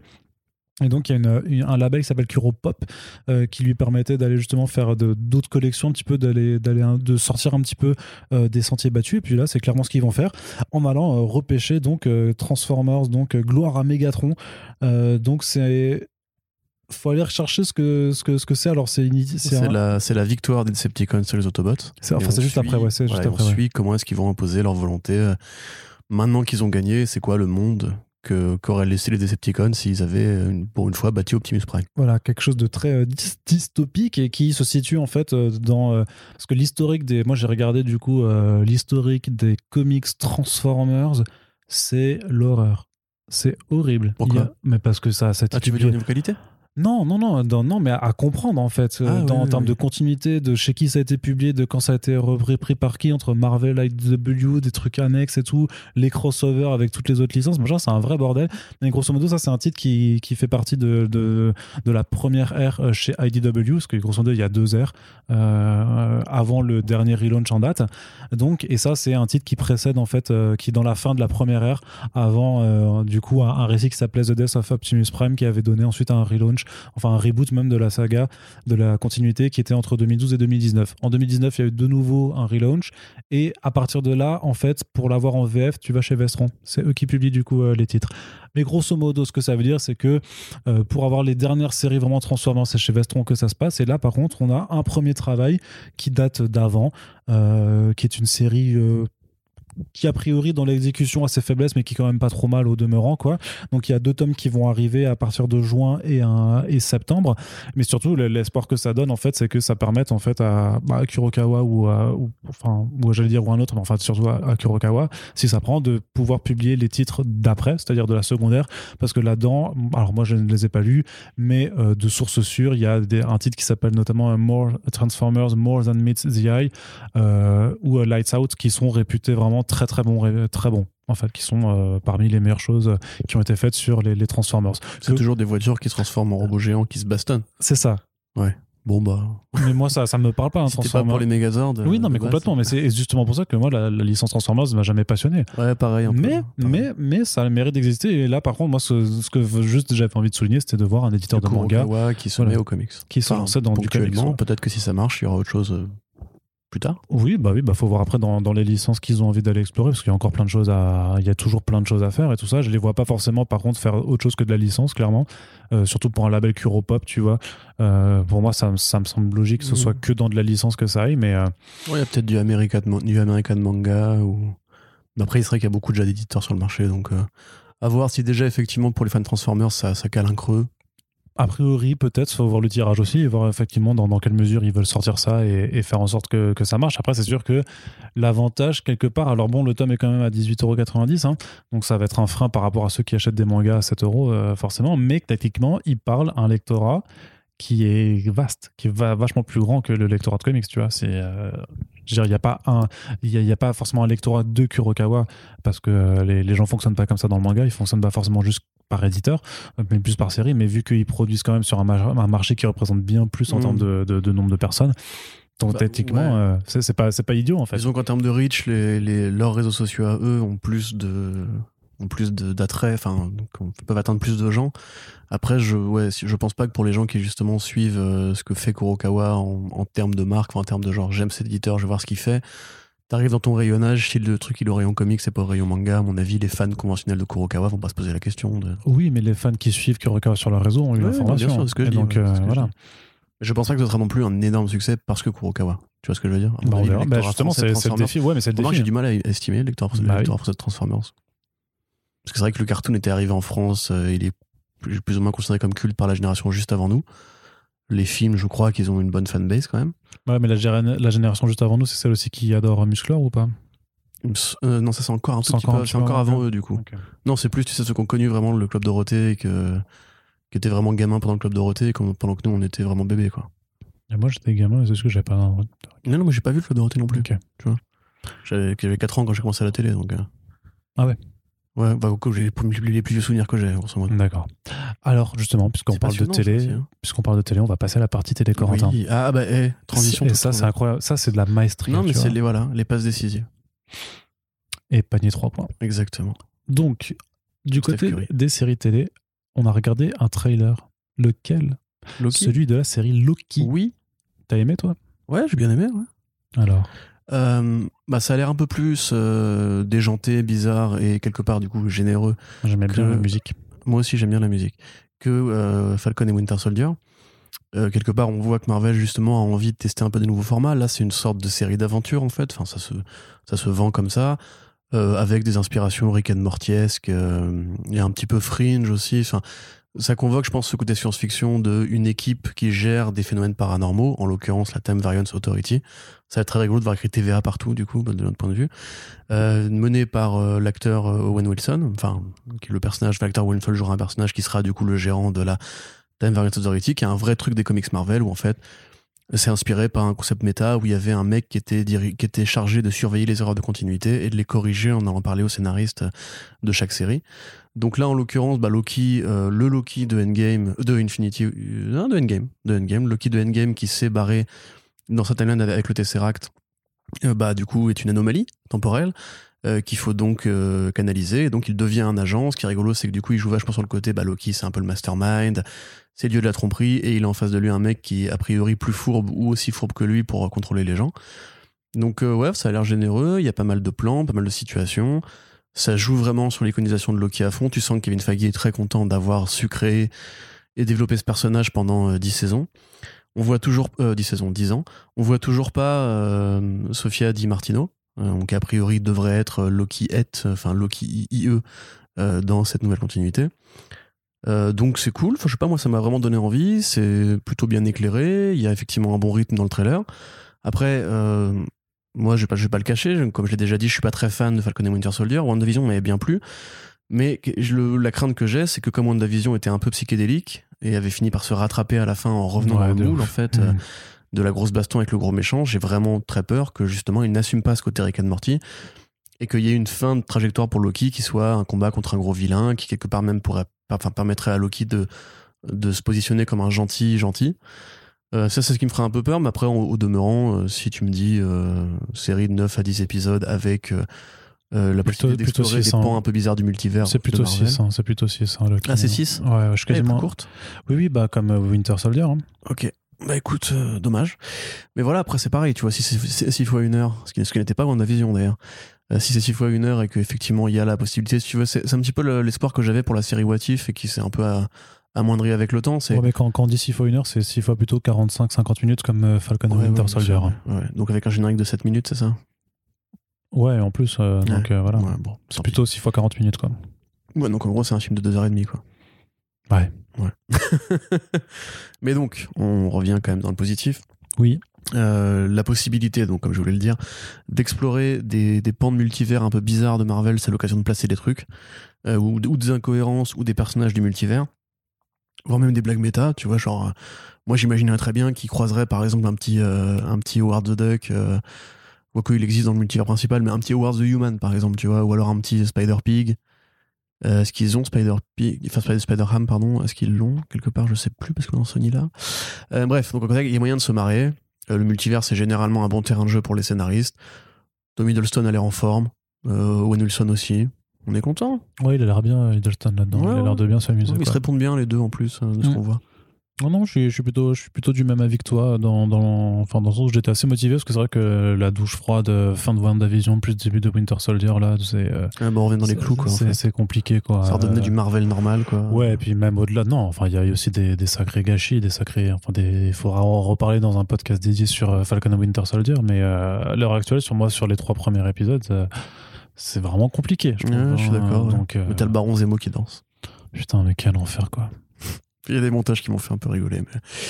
Mais ouais, je sais pas, en fait, si tu veux, j'ai l'impression qu'on est un peu des rabat-joie parce qu'il y a plein de gens qui aiment bien. Mais moi, c'est plus justement... Tu sais moi, mon opinion vraiment là-dessus, c'est que en vrai, avec le contexte sanitaire tel qu'on l'a vécu, le fait qu'on sorte pas, le fait que les cinémas soient fermés, le fait qu'il y a eu quand même cette grande pause aussi de Marvel Studios... Les gens sont contents de cette petite dose de blockbuster. Ouais, c'est même pas... j'irais même plus loin, mais alors bien sûr, je peux me tromper. Mais c'est que de façon... Franchement, il y a une sorte de désespoir tel en fait vraiment de désespoir un peu culturel, de désespoir pop tout simplement, vraiment comme ça un vrai vide qu'en fait ouais effectivement on est prêt à spammer devant voilà, devant la moindre touche de truc qui nous fera un peu gaulerie ou juste parce qu'on est content de revoir un univers sur lequel on a été un peu accroché pendant 10 ans avec 23 films et que du coup je pense que c'est plus ce côté on aime tous le côté quotidien que prend Marvel Studios dans nos vies. Et là, ça fait un petit rendez-vous. Tu sais, c'est pareil, ça c'était pareil l'année dernière avec plein de séries télé qui étaient en hebdo. Tout le monde disait, ouais, c'est quand même cool d'avoir sa petite dose. The Boys, tu vois, la saison 2, c'était une très bonne saison. Moi, j'ai bien aimé. Mais c'est vrai que ne participant pas au phénomène, en fait, de chaque semaine, etc., j'ai vu les gens, si tu veux, vraiment participer à des conversations, débriefer ensemble et tout. Et je pense que c'est peut-être plus ça aussi qui crée l'engouement, parce que même s'il y a plus Méphisto à l'horizon, entre guillemets. Ah, ça, c'est quand même plus, oui, on sait pas, remarque, hein, peut-être. C'est quand même plus facile de se hyper sur un truc qui, justement, en fait, fait de mal à personne, quoi. Parce qu'en vrai, ça fait de mal à personne, tu vois. C'est... Non, ça fait de mal à personne. Et puis à partir du moment où, oui, c'est ça aussi, où tu passes un certain degré de maturité, où tu dis, bon, ça reste des films et des séries, et c'est pas non plus la peine de se pourrir la vie pour ça, parce que ça n'a aucune incidence dans ta life. Mais après, j'espère quand même que Loki sera plus ambitieux et justement, oui, même plus coloré, plus fun, plus honnête. Souvent, moi, ce que j'enproche à Falcon et Soldier, c'est que c'est pas très honnête, en fait. Et puis, c'est pas très bien écrit non plus, pour l'instant. Oh, bon, ça, c'est Marvel. Donc, on verra où. Bah oui, mais ça aussi, tu vois, c'est pas possible. Non, mais faut qu'on arrête. Il faut s'habituer, au bout d'un moment, ça fait 12 ans. Mais il faut pas s'habituer. 13, le truc, tu vois, c'est que ce genre de discours, au final, c'est de l'apathie, tu vois, et le mauvais, le Jean-Michel, tu vois, c'est vraiment, on devient complètement statique devant les faits, et on ne fait rien pour que les choses changent. Non, je suis pas d'accord. Moi, je suis obligé de regarder pour le taf. Falcon et Winter Soldier, sinon j'aurais pas continué après l'épisode 2 personnellement, tu vois. C'est justement, moi j'encourage les gens à aller chercher d'autres, c'est ce qu'on dit tout le temps, préférez lire les BD. En ce moment, justement, je parle beaucoup avec un pote qui lui me dit, mais c'est horrible en comparaison de la série par rapport au run de Brubaker, c'est le jour et la nuit, quoi. Je dirais à tout le monde, évidemment, si vous aimez Falcon et Winter Soldier même au premier degré, allez quand même lire les BD, parce qu'elles sont bien meilleures, et justement vous comprendrez ce qu'on peut faire de vrai et de grand avec ces personnages là donc. Mais après, voilà, je te dis encore une fois, tu prends ta petite dose hebdomadaire, voilà, ça fait de mal à personne, ça te fait un petit truc à parler avec tes copains du grand public, entre guillemets, qui eux n'ont peut-être pas le temps de se mater les séries HBO déprimantes. Voilà, tu vois, c'est... Je peux comprendre le compromis, mais j'espère qu'il y aura quand même un putain de sursaut qualitatif, parce que si Moon Knight, par exemple, s'ils font la série Moon Knight avec l'écriture et la prod de Falcon et Winter Soldier, on va pas être copains. Okay. Je vais débarquer chez Kevin, et là... Je vais rien faire. Qu'est-ce que tu vas faire, sympa, mais... ça, tu vas rien faire du tout, mon gars. Je vais péter la gueule. On va passer un petit peu du côté du Millard World aussi, parce qu'il se passe des choses maintenant. Enfin, il se passe des choses quand même, parce qu'on a attendu quand même. C'était quand l'annonce du rachat de Mark Millar par Netflix ? 2018, 2017. Ouais. C'est à partir de quel moment Mark Millar est devenu un homme sandwich de Netflix ? C'était il y a 4-5 ans. Hein. C'était il y a quelques années quand même. Hein. Peut-être pas 4-5 ans non plus, mais... 3-4 ans. Bah 2018, quoi, ça fait 3 ans. Ouais. 3 ans. Et donc, bah voilà, la promesse était forcément de continuer à produire des titres, à la fois des comics qui deviendront ensuite des séries Netflix, mais aussi de porter à l'écran des comics précédemment publiés écrits par Mark Millar, et donc de les mettre en adaptation. Alors, première nouvelle, c'est que The Magic Order, on avait eu l'annonce à la fin de l'année, à l'automne dernier, que la production avait été arrêtée. Et donc, l'auteur nous confirme que cet arrêt n'avait été que momentané, puisque, en fait, voilà, il devait tourner à Prague. À ce moment-là, c'était tout fermé, voilà, parce que Covid. Donc, du coup, c'était pas possible. Et donc, le projet est de nouveau en développement. Alors, est-ce qu'ils vont changer la donne par rapport à ce qu'ils avaient voulu faire ? Il y avait James Wan qui était à la prod, je crois, de mémoire, et qui avait dû quitter de toute façon les choses par souci d'emploi du temps. Donc, est-ce qu'ils vont reprendre quand même cette même direction ? Est-ce qu'ils ont pris la mesure avec le recul et tout ça pour changer certaines orientations, on verra bien. En tout cas, c'est reparti. C'est Darty mon kiki, comme dirait l'autre. Darty mon kiki. Et on a des premières couvertures là pour le volume 2 qui ont été dévoilées, sachant que c'est Olivier Coipel qui dessinera le volume 2 de Sur.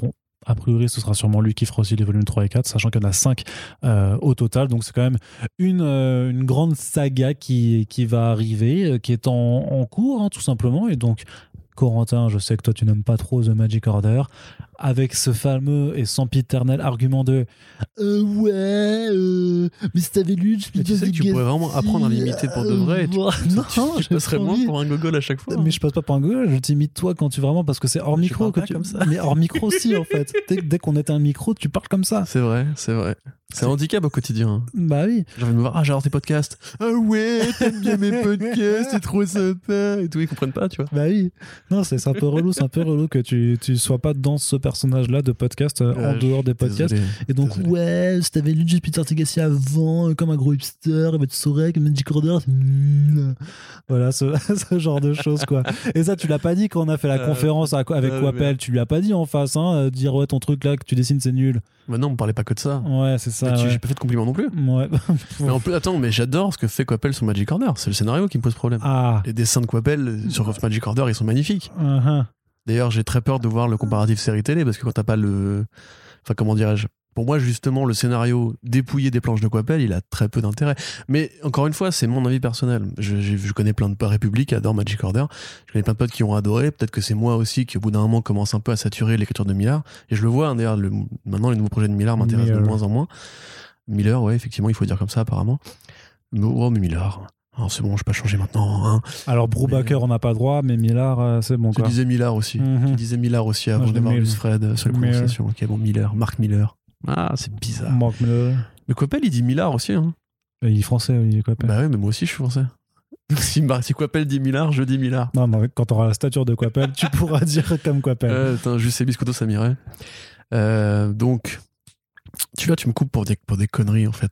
Donc voilà, série pour ceux qui ne voient pas, hein. Série donc sur une famille qui pratique la magie /la sorcellerie dans un monde dans lequel, mais c'est un peu voilà, c'est un peu une sorte de Harry Potter pour adultes, on va dire, parce que c'est vraiment des magiciens avec des baguettes qui ont combattu des monstres géants à la Lovecraft, on va dire un petit peu de la génération précédente. Et là arrive une série de crimes odieux et on cherche un petit peu qui a fait, quoi, comment, etc. Il y a une magicienne en face qui est un peu malsaine, on va dire, voilà, qui évoque plus une sorte de sorcellerie un petit peu paganiste à l'ancienne.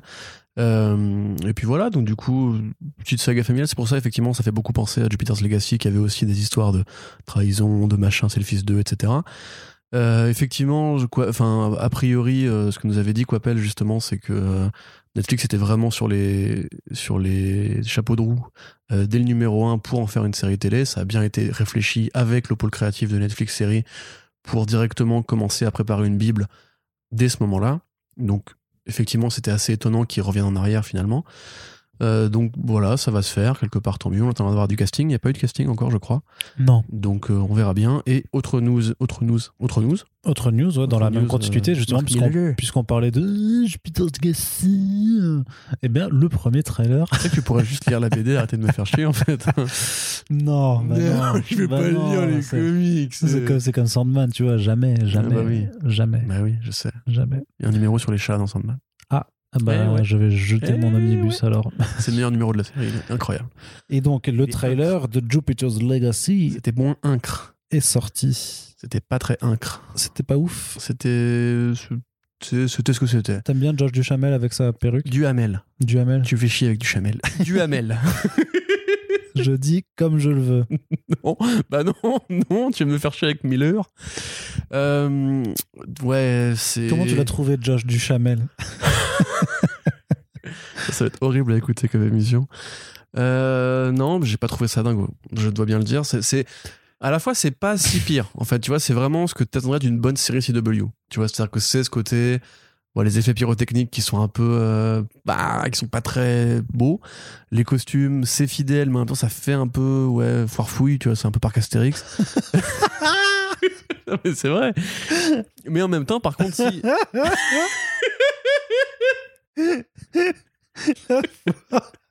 oh putain, mais jamais. Parfois il se voit pas. Non mais va dire ça, Marc. La pieuvre avec des oreilles de Mickey. Ouais, c'est incroyable. Mais oui, mais je t'imagine tellement un jour on va recevoir Millard en interview parce qu'on va l'interviewer forcément un jour, Corentin, et tu vas lui faire.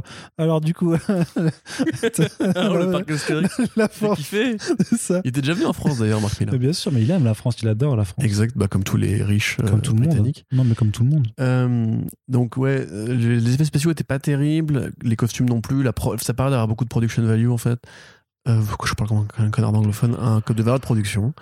Ça fait ça fait série, pas énorme budget. Ça, c'est pas la saga qu'on mériterait, tu vois. Comme putain, mais ils ont quand même payé je sais pas combien de millions pour Millard World, quoi. Donc à un moment, faut investir. C'est à eux, tu vois justement. Ouais. C'est leur machin. Ils détiennent ce copyright là, ce qui va faire concurrence avec Marvel Studios avec ça. Là, on n'est pas dans les mêmes clous, quoi, quand même.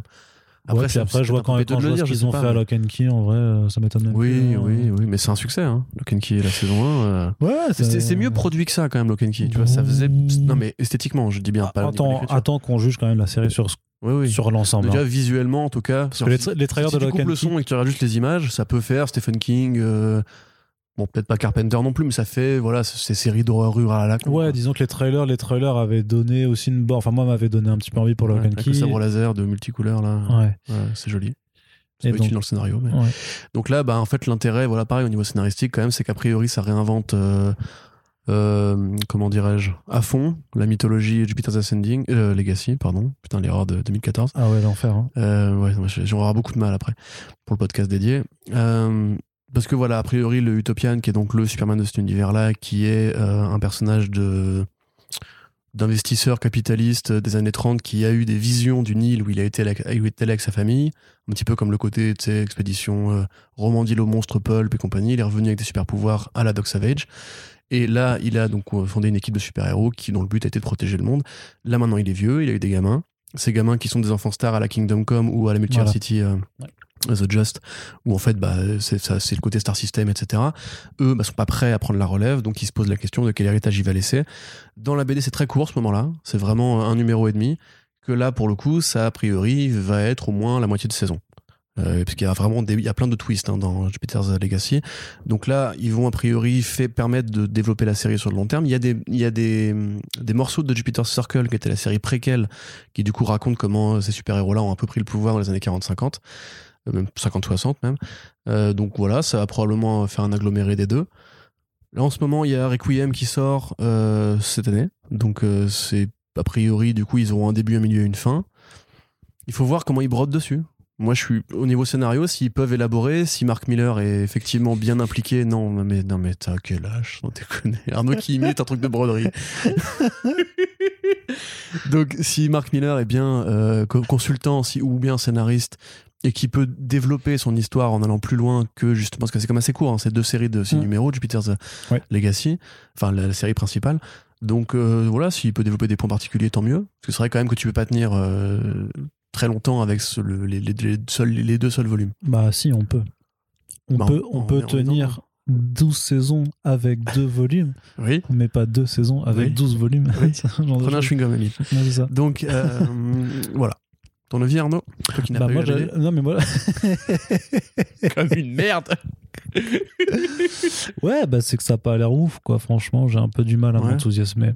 Après, le truc, c'est que même si j'ai pas lu la BD, j'ai quand même un peu vu le travail de Frank Whiteley. Et c'est sûr que c'est quand même dur de transposer le trait de Whiteley en comics, quoi. Pourtant, il a travaillé dessus. Hein. Enfin, il a fait...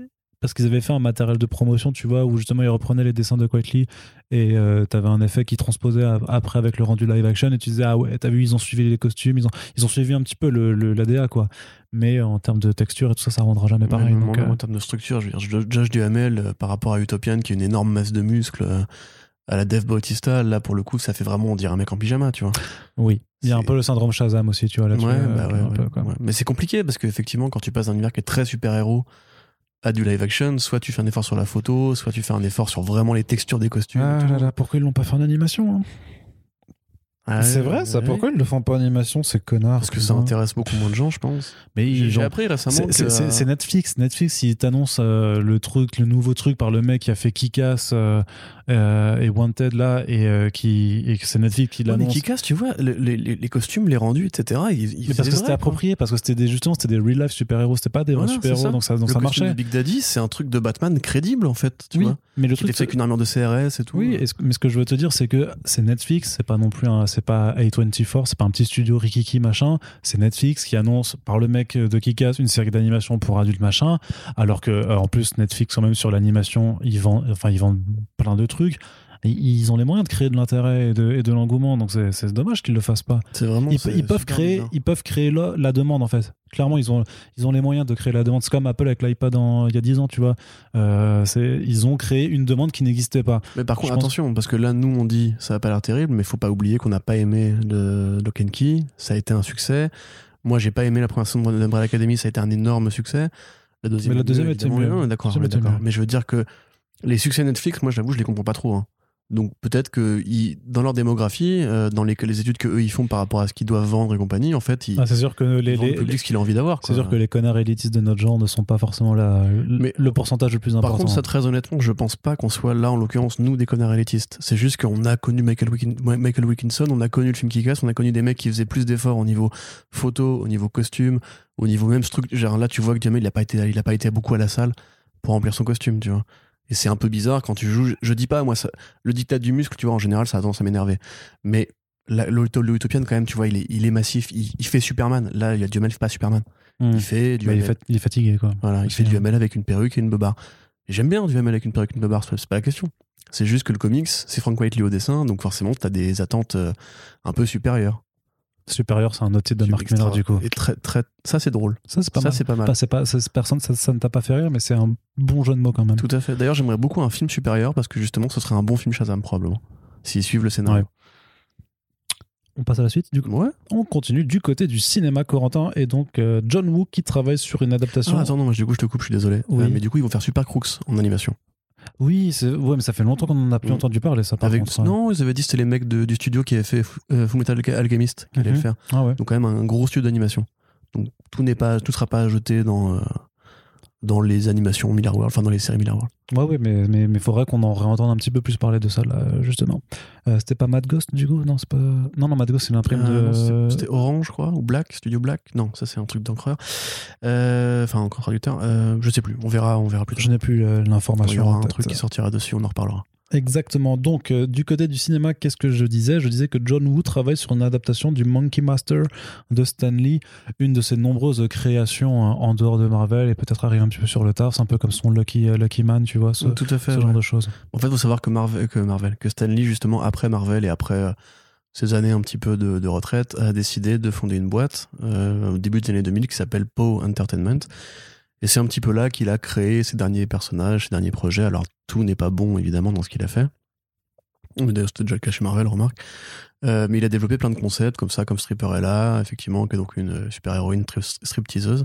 C'est très Stan Lee comme concept. Lucky Man aussi. Et oui, effectivement, donc Monkey Master, qui devait faire avec, justement, le co-créateur de ce concept-là, qui est un bonhomme, comment s'appelle-t-il, je ne sais plus, qui est donc le coprésident de Graphic India, donc qui travaille en Inde, et qui, à Bollywood, avait déjà adapté un autre personnage de Stan Lee avec John Woo à la production. Là, en l'occurrence, Monkey Master, c'est un personnage chinois qui se rend en Inde et découvre qu'il a les pouvoirs du Monkey King, enfin du personnage de Sun Wukong, de la fameuse la fameuse saga La Pérégrination vers l'Ouest, Journey to the West, Dragon Ball, etc. Donc c'est intéressant que ce soit John Woo et ce monsieur indien dont je ne me souviens plus le nom qui travaille là-dessus parce que justement la pérégrination vers l'Ouest, c'est l'histoire d'un moine chinois qui rapporte des textes sacrés sur le bouddhisme en Inde et qui sur place va être plus ou moins éduqué à cette philosophie. Donc c'est un des très grands mythes de la culture asiatique, un énorme mythe même qui a des ramifications jusqu'à aujourd'hui. Dragon Ball en est inspiré, voilà, par exemple. Même le personnage du singe dans Naruto, quand le troisième Hokage ou le quatrième Hokage, le troisième Hokage, je sais plus quel Hokage a un bâton qui se transforme en singe, c'est la même chose. Donc c'est cool, après on va pas se mentir, c'est du Stan Lee, il a mis son nom sur le numéro, on va pas non plus croire que Stan Lee a vraiment écrit ça. C'est aussi des personnages qui sont créés justement pour le marché bollywoodien parce qu'il y a une demande énorme de super-héros là-bas. Et c'est pas nouveau, ça fait bien 10 ans qu'ils font des trucs de super-héros mais qui n'arrivent jamais en France. Seulement en DVD, parce que nous on est peut-être moins intéressés par ces productions-là, mais sur place c'est vraiment, parce que le partage de consommateurs est énorme, c'est vraiment un marché très important, donc voilà, quelque part la carrière de Stan Lee continue après sa mort. Moi j'avoue, je suis pas forcément très intéressé par ce projet-là, mais voilà, ça existe, tant mieux. Ouais, c'est un peu ça le ressenti, c'est que un peu aux œufs quand même. Mais on peut imaginer. Après, tu vois, il y a quand même ce côté, on va quand même continuer d'utiliser le nom de Stan Lee pour essayer de vendre des trucs, tu vois, et de l'avoir un peu comme, tu sais, comme le macaron sur une bouteille de bière avec marqué médaille d'or, je sais pas quoi, oui, tu vois. Mais c'est logique. Enfin, ouais. Toute la carrière de Stan Lee, ça a été ça. Le Stan Lee Soapbox, le Stan Lee Real. Oui, bien sûr, mais quand il est vivant, ça a fait un peu moins sale que quand le mec est mort. Oui, mais tu fais voter les morts, c'est toujours comme ça. Plein de planches. Chaque fois qu'un artiste mourait, on disait par le génie créateur, on a retrouvé une planche de BD qu'il n'avait pas sortie, on vous la met, hop là, on vous la vend 20 balles. Stan Lee, justement, toute sa vie, ça a été de se mettre en avant comme une marque. Maintenant qu'il est mort, c'était sûr qu'il y aurait des récupérations posthumes. Ouais. Quelque part, il a créé le perso de son vivant, donc j'ai envie de dire oui, forcément. Mais quelque part, voilà, en plus, il a travaillé, c'est quand même le co-créateur du personnage avec qui il avait travaillé qui va le développer le projet. C'est pas aussi sale que d'autres trucs. Ouais. Qui ont été faits sur lui. D'accord. Depuis sa mort. Ouais. Tu te rappelles de cette histoire des comics qui avaient été signés avec de l'encre mélangée à son sang. Ouais, ça, c'était bien glauque. C'était horrible, ça. Allez, rappelons l'existence d'un film, Corentin, qui s'est trouvé un distributeur aux États-Unis, donc espoir qu'il arrive un peu chez nous. Ça s'appelle The Show, et donc c'est écrit par Alan Moore. est réalisé par Mitch Jenkins, qui est donc un ami d'Alan Moore avec qui il avait déjà travaillé sur les show pieces des courts-métrages qui sont faciles à trouver sur le web. Donc oui, effectivement, Alan Moore, alors ça fait quelques années, déjà ça fait pareil, bien 10 ans qu'Alan Moore fait aussi du spectacle vivant, et en construisant une mythologie autour de la ville de Northampton, il a décidé de mettre ça en branle avec un long métrage. On vous avait déjà raconté un petit peu comment Arnaud avait croisé un distributeur français potentiellement intéressé. Ouais. Et là, aux États-Unis, bah, ça y est, ça se lance, puisque une boîte Shot Productions, je crois, a acheté les droits pour le proposer en VOD. Donc pour l'histoire, bah, c'est un mec un peu mystérieux qui a été engagé par un mafieux pour retrouver un artefact dans la ville de Northampton. Sur place, il tombe sur une nana mystérieuse qui est décrite comme une femme fatale avec un passé troublé, etc. Et ça va agglomérer tout ce qu'a fait Alan Moore dans sa carrière, les super-héros, les récits cosmiques, les récits indés, les récits mythologiques, etc. Dans une promenade qui va mélanger, comme d'habitude, la fiction et la réalité, qui est un peu le grand trope de sa carrière post-décès, pour une petite dernière promenade dans les rues de Northampton, où une nouvelle étape de sa carrière, parce que c'est vrai que son premier long métrage a 60 et des patates, il a quand même fait beaucoup de choses en dehors de ça. Northampton, on le sait, bon, c'est son fief, ça a inspiré beaucoup, beaucoup de ses travaux, parmi lesquels Jérusalem, évidemment. Donc c'est vrai que moi je reste toujours assez curieux, j'ai pas très foi dans la mise en scène de Mitch Jenkins, mais si on peut juste désosser le squelette narratif... Franchement le trailer qu'on a vu était cool, hein. Enfin moi il me branchait de ouf, hein, vraiment. Mais toi t'es habitué aux vraies séries B, 1D d'horreur très minimaliste. C'est pas une critique, c'est pas un tronc, genre je t'attaque ou quoi, c'est juste... T'es toujours attaqué sur mes goûts. Non mais non, justement, c'est que tu vois, je pense qu'au niveau standard on n'a pas l'habitude de voir les mêmes choses. Mmh. C'est pas non plus une attaque, contrairement à la forme. Ouais, en fait, je m'entends et je me rends compte que c'est hyper condescendant. Je pense que c'est peut-être plus ton genre de cinéma. Moi, comme c'est Alan Moore, j'espérais un truc. C'est quoi mon genre de cinéma exactement ? Bah, t'es un chineur, t'aimes bien dégoter les petits trucs un peu bizarres de Blumhouse. On avait déjà vu Crip 2, rappelle-toi, ensemble il y a très très longtemps tu te souviens ? Ouais. Tu vois, c'est plus à ça que je pense, ce genre de production qui est vraiment. Pas beaucoup de fric et tout. Fauché, ouais, c'est ça. Donc, voilà. Et moi, j'attends mieux d'Alan Moore, tu vois. Alors que toi, t'attends le summum, le caviar du cinéma. Non, même pas, j'attendrai une BD. Je voudrais qu'un mec prenne le script, fasse une bonne BD avec et que j'aille. Greg Smallwood, là-dessus. Greg Smallwood, mon gars. Ce serait pas mal. Hein. G.H. Williams 3, sinon. Ah ouais, aussi, ouais. Ouais, ça marcherait pas mal. En tout cas, bonne nouvelle. Et techniquement, vu que ça sort en VOD. Si jamais personne n'est intéressé en France, quelque part, on aura quand même une opportunité de pouvoir le voir. Quoi. Oui, bah de toute façon, s'il est pas distribué en France, c'est pas vraiment très illicite. Je sais pas si The Joker's Films peut essayer de l'avoir ou un petit éditeur Whiteside, ce genre de choses. Franchement, je veux pas décourager qui que ce soit, hein, mais je pense que ça fera zéro entrée. Parce que le nom d'Alan Moore suffit pas seulement à vendre un film comme ça. Franchement, je pense pas que ça fera beaucoup d'entrées. Petite projection spéciale. Petite projection, ouais. Ça, on peut en parler. Allez, du coup, on continue dans le ciné toujours, et là, c'est un petit peu l'instant, c'est la sauce pour Warner, hein, qui doit composer avec cette envie publique de se débarrasser un petit peu de tout ce qui est Snyderverse et tout ça, malgré une partie d'une fandom toujours très, très, très vocale. Mais la Snyder Cut n'a pas fait non plus tant d'argent que ça au final. On sait que la problématique, hein, il y a plusieurs journaux comme Forbes qui ont fait des articles sur est-ce que c'est un succès ou pas, est-ce que ça a rapporté tant d'argent et tout ça, et le fait est que c'est une donnée qui est très difficile à prendre en compte avec une sortie qui est à la fois sur HBO Max aux États-Unis, qui est en VOD payante dans d'autres pays, qui a aussi avec les données du piratage également, mais grosso modo qu'est-ce que disait l'article, c'est que au mieux c'était ça, on pouvait estimer qu'au bout d'un an ça à 20 millions pour la semaine de lancement, ouais, mais que ça pouvait aller jusqu'à 200 millions sur une année totale, un truc comme ça, tu sais, en extrapolant, c'est vraiment très compliqué. C'était le calcul, c'était que si la Snyder Cut avait motivé l'abonnement à HBO Max et qu'il était conservé sur l'année avec tout le programme de sortie de films, alors dans ce cas, ça pouvait estimer que ça générait 200 millions, sauf que tous les films qui sortent à côté ont aussi coûté de l'argent. Voilà, et donc, c'est un calcul qui est faux, puisque justement, il faut quand même éponger Peacemaker, il faut éponger du coup ce que tu vas perdre avec les gens qui vont pas aller voir Godzilla vs Kong au cinéma, mais sur HBO Max. Je pense vraiment, c'est un avis à chaud, on avait déjà eu l'occasion d'en parler à plusieurs reprises, que HBO Max est arrivé trop tard en fait, et que là ils ont du mal à rattraper le truc.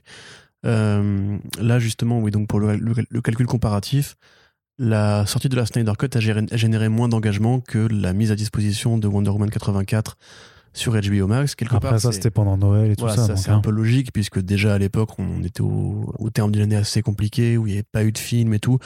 C'était aussi un nouveau film. Il faut se dire ça, peut-être que justement, le côté nouveau dans 1984, par rapport au côté pour le grand public, peut-être que justement, la Snyder Cut, ça reste une nouvelle version de la Justice League, et que pour ceux qui ne sont pas aussi attachés à Zack Snyder que nous, que les vrais gros fans peuvent l'être, c'était pas si attractif.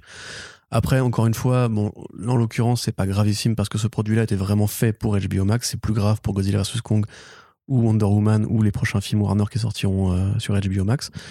Après, donc, je sais plus si t'as mis dans le programme, mais là, il y a une tournée d'interviews qui est assez copieuse quand même, où il y a plein de profils, il y a plein d'enquêtes, il y a plein de portraits qui sortent à droite et à gauche, avec Ray Fisher qui l'ouvre, avec Chris Terrio qui l'ouvre. Ouais, tout à fait. Donc c'est à la fois cool parce qu'on apprend beaucoup de choses, parfois tout qu'on n'a pas forcément envie de savoir d'ailleurs, mais on apprend beaucoup de choses sur des détails. Par exemple, le fait que Lois Lane se prenne un pain dans la gueule dans BVS, j'étais content de l'apprendre personnellement. Zack Snyder, toujours un petit... La petite surprise Zack Snyder, tu vois. Il te glisse toujours un petit truc comme genre, ah, il aurait fait ça, vraiment, c'est bizarre. Et tu te dis, ah ouais, bah, c'est cohérent avec le personnage. Mais c'était pas Chris Terrio qui l'avait écrit ? Non, lui, il l'a viré. D'accord, il a viré ce truc-là, en fait. Normalement, Lois Lane, quand elle se fait prendre en otage par le mec de Nairobi, elle devait dire, mais faites gaffe, parce que si jamais vous me faites du mal... mon mecton il arrive et il vous bute en fait, et du coup le mec il est énervé, il lui met une patate, et ça c'est pas été drôle, il l'a viré, Chris Terrio l'a viré, donc ouais voilà, il y a ça, le fait que Chris Terrio par exemple, bah, comme on l'avait déjà dit en fait, avait écrit effectivement une version plus légère du film Justice League après avoir rencontré les actionnaires de Warner Bros à New York, et que donc la vraie version de ce qui aurait été faisable par Snyder et Terrio était déjà tronquée parce que l'échec de BVS avait fait que déjà, Terrio était découragé, il avait vu que le politique n'intéressait pas Warner Bros. Et donc il a essayé de faire un blockbuster plus cool, plus carré. Ça explique beaucoup des blagues qu'on voit dans le film, comme tu l'avais noté dans la critique, sur comicsblog.fr. Du côté de Ray Fisher, bah, alors Ray Fisher, lui, il est vraiment dans le procès sentencieux, on va dire. Il essaye maintenant, et c'est là, moi j'ai un problème avec ça, de faire passer justement Geoff Jones, on peut en parler ici, tu vois, pour un afro-raciste. Parce que Geoff Jones ne voulait pas en fait décrire un personnage qui serait la caricature d'un angry black man, qui est un stéréotype très commun aux États-Unis, qui est de décrire un personnage noir, ou plutôt décrire un personnage noir comme un mec tout le temps en colère et qui a une sorte de dent contre la société. Alors c'est très vieux hein, comme stéréotype, mais voilà, en l'occurrence, Ray Fisher considère que parce que Geoff Jones a demandé ça, il a fait un caractère spécifique pour lui qui était noir. On peut le lire comme ça, on peut aussi se demander si justement Geoff Jones voulait éviter les critiques sur le racisme avec le personnage de Cyborg. Et l'autre reproche étant évidemment qu'il a demandé à Cyborg de jouer, enfin à Ray Fisher de jouer Cyborg comme Quasimodo, c'est-à-dire avec une posture plus dominée que dominante, moins sûre de lui, etc. Ça, en l'occurrence, je sais pas si on peut qualifier ça de racisme, mais ce qui est sûr, c'est que voilà, il y a une bad presse qui s'attaque à Geoff Jones en ce moment. Quelque part, Terrio à côté, lui, dit que qu'il a été très professionnel et qu'il a rien fait de mal. Amada en dit autant, la plupart des mecs qui grosso modo en parlent, à part Ray Fisher et la collaboratrice de la série Krypton, où là pour le coup il avait vraiment un peu déconné. Il avait même déconné, on peut le dire, en justement s'octroyant des prérogatives qu'il n'aurait pas dû s'octroyer. Ouais, puis voilà. En fait, si tu veux, pour moi la donnée là-dedans, c'est que en fait il y a un contexte qui est problématique sur la façon dont les personnages noirs sont traités dans les productions hollywoodiennes. Et ça, c'est indéniable. Il y a plein de choses qui le montrent. Même ce que disait John Boyega au moment de Black Lives Matter, en fait, c'est dans un sens. Et en fait, c'est devenu un tel bourbier parce que il y a aussi un constat qui est fait que quand tu regardes la Snyder Cut, tu t'aperçois que tous les personnages qui ont des arcs qui sont restaurés sont tous des personnages appartenant à des minorités. Que ce soit Cyborg qui a un vrai arc de personnages, que ce soit Ryan Choi qui est donc asiatique, et Iris West aussi qui est noire américaine. Les Amazones de couleur aussi sont beaucoup plus nombreuses dans la scène du flashback, il y a beaucoup plus de personnages de couleur. Donc à partir de ce moment-là, c'est effectivement très difficile de pas avoir une lecture sur l'angle racial et de voir vraiment une volonté raciste en fait d'éliminer tout personnage de couleur dans ce film. Mais le problème, c'est qu'il y a aussi tout un bordel de prod, de tonalité et de cut en fait pour avoir un film à 2 heures par rapport à l'exploitation des salles de cinéma, ce que Chris Terrio a rappelé en fait dans son interview aussi, par rapport au fait qu'ils lui ont enlevé une demi-heure de film dans BVS pour avoir plus d'exploitation en salle par jour, ce qui avait été dit d'ailleurs par l'ancienne équipe de Comics Blog à l'époque, et sur lesquels ils se sont pris des tombereaux d'insultes et de merde pour l'avoir dit. Donc ça permet aussi il y a quand même plein de choses qui sont à faire avec du recul. C'est vrai que Ray Fisher, pour le coup, le portrait qui est fait au moins permet d'avoir enfin Moi, ce que j'ai toujours demandé, des critiques précises, des détails sur ce qui s'est passé. Mais par contre, c'est vrai que la défense du représentant de Jones, elle est très maladroite, dans le sens où il dit mais il peut pas. Je suis pas blanc, je suis libanais. Ouais, alors, ça, honnêtement, mais... j'ai quand même 7 ans du coup d'écriture de comics, enfin de presse comics dans les pattes. J'ai très rarement, ça a probablement dû arriver, mais j'ai très rarement entendu Jones dégainer cette carte-là. Bien sûr. Généralement, il se présente comme un scénariste blanc, ce qu'il est dans la vie civile. Je sais pas, c'est vraiment comme dire non, mais je suis pas raciste, j'ai un grand-père qui a fait Auschwitz, tu vois. C'est non, tu dégaines pas ça. Si t'as fait après, une connerie, c'est pas lui, tu t'excuses, mais si t'as pas fait de connerie, t'as pas à sortir ça en fait. Non, mais après le fait est qu'il a été marié donc à une femme noire pendant 10 ans et que sa nouvelle compagne est asiatique. Et, enfin bref, il y a quand même ils utilisent tous ces arguments sur le fait que pour justifier que non, c'est pas raciste. Moi, par exemple, par rapport au fait que Sag Hell dans Krypton, qu'il ait refusé que ce soit l'acteur de René Jean Page, donc qui est dans The Bridgerton Chronicles, donc qui est un acteur noir américain, qui n'ait pas voulu que le grand-père de Kal-El soit Renoir.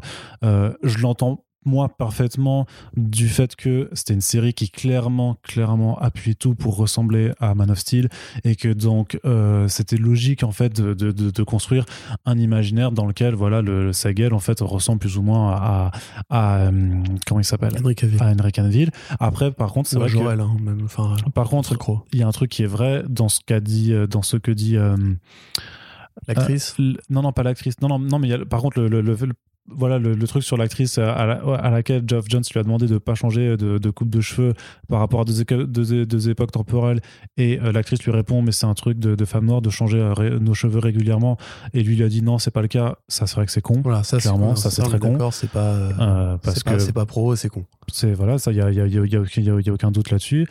Par contre je disais que Ray Fisher, pour une fois j'étais d'accord avec lui sur cette défense là du on voulait un jeune Henry Cavill, sur le fait que mais les Odds sont Renoir dans Krypton, les Odds ne ressemblent pas à Michael Shannon, donc tu comprends aussi que l'argument est difficilement recevable. Après techniquement les L par rapport à Kal-El c'est une naissance naturelle et pas des clones justement, non, bien sûr.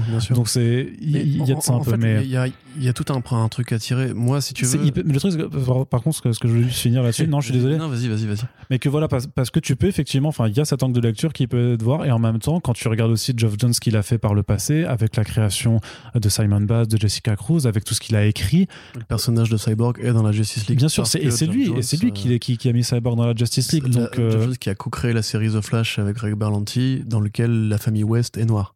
Voilà.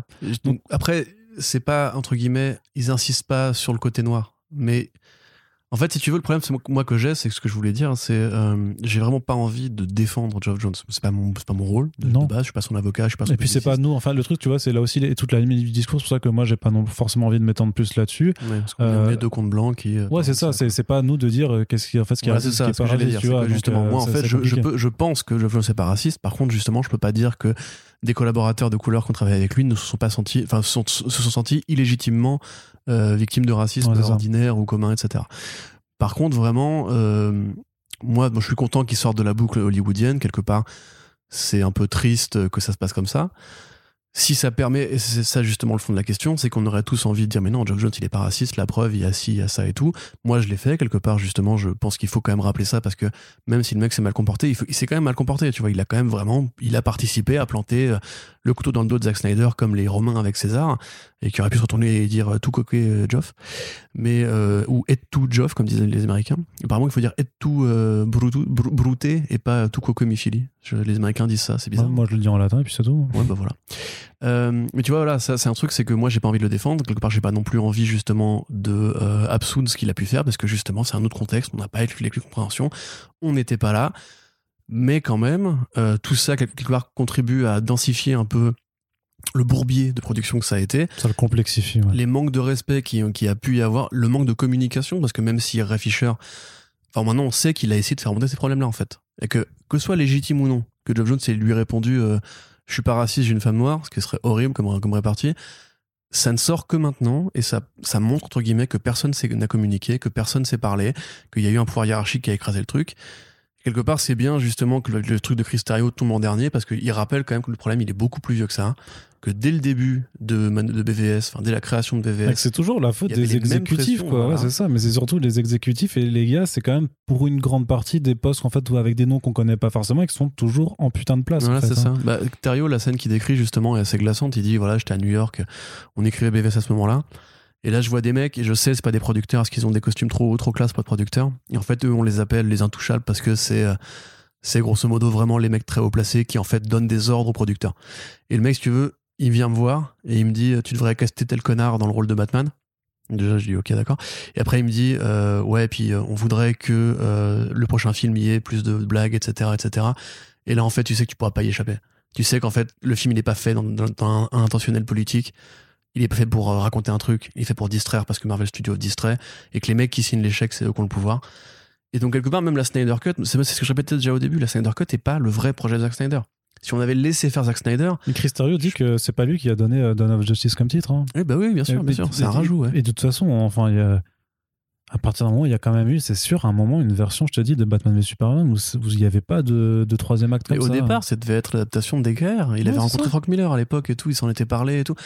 Donc moi, j'ai tendance à me dire qu'en fait, quelque part, heureusement qu'il y a eu Joker, heureusement qu'il y aura The Batman, quelque part Birds of Prey aussi, je pense, c'est fait sans trop d'ingérence, à part pour les scènes d'action, qui quelque part en plus ont rajouté des bonnes choses dans le film. Mmh. J'ose espérer que maintenant que Warner va voir la lumière au bout du tunnel, c'est aussi un truc qu'on peut rajouter, le mec de HBO Max qui, a priori, en suggérant The Batman, dit que l'année prochaine, les productions sortiront au cinéma quand elles doivent sortir au cinéma. Oui, bah en même temps, ils voient bien que... Enfin, je pense que tout le monde se rend compte qu'ils perdent de la thune en faisant ça, de toute façon. Mais évidemment, mais c'est logique. Mais encore une fois, tu prends Joker, 55 millions de budget, 1 milliard de box-office. Jamais tu fais ça avec du HBO Max. Imagine bien que c'est au moins 600 millions de bénéfices. Ça, c'est énorme, quoi. C'est même en agglomérant la communication. Parce que la Snyder Cut, 70 millions de budget... Mais il y a aussi une com, elle a été tapageuse, tu vois, elle a été vénère cette com, tu vois, il a fallu la payer, il a fallu payer les monteurs, il a fallu payer l'affichage. À un moment donné, tu peux pas t'en sortir juste avec 20 millions et quelques abonnés, quoi. Donc voilà, moi c'est pour ça que j'ai tendance à me dire que justement c'est bien que tout ça sorte, même si justement ça met George Lucas dans la merde. Déjà il savait ce qu'il risquait quand il a signé, je suis désolé. Il n'a pas été très professionnel non plus. Et justement, si ça permet à tout le monde de prendre conscience, c'est ce qu'on a déjà dit à l'époque de Suicide Squad, de prendre conscience qu'en fait ces films-là qui sont faits dans le feutré, dans le secret des studios, il y a vraiment des saloperies qui s'y passent, qui s'y disent, des trahisons, une échelle de puissance qui est niquée, où personne n'a de contre-pouvoir, et ben c'est bien que ça sorte en fait, tu vois. Et quelque part, moi je suis content au moins pour ça que la Snyder Cut soit faite, parce que imaginez-vous bien que si vous avez ce genre de conneries sur ce film-là, mais rappelez-vous Age of Ultron, avec pareil les scènes coupées, rappelez-vous encore une fois Fantastic Four, rappelez-vous Deadpool avec les engueulades entre Tim Miller et Ryan Reynolds. Il y a plein de productions à cette échelle de budget qui ont ce genre de débat, en fait. Wonder Woman aussi, de Michelle McLaren, qui aurait probablement, je pense, été plus vénère que celui de Patty Jenkins.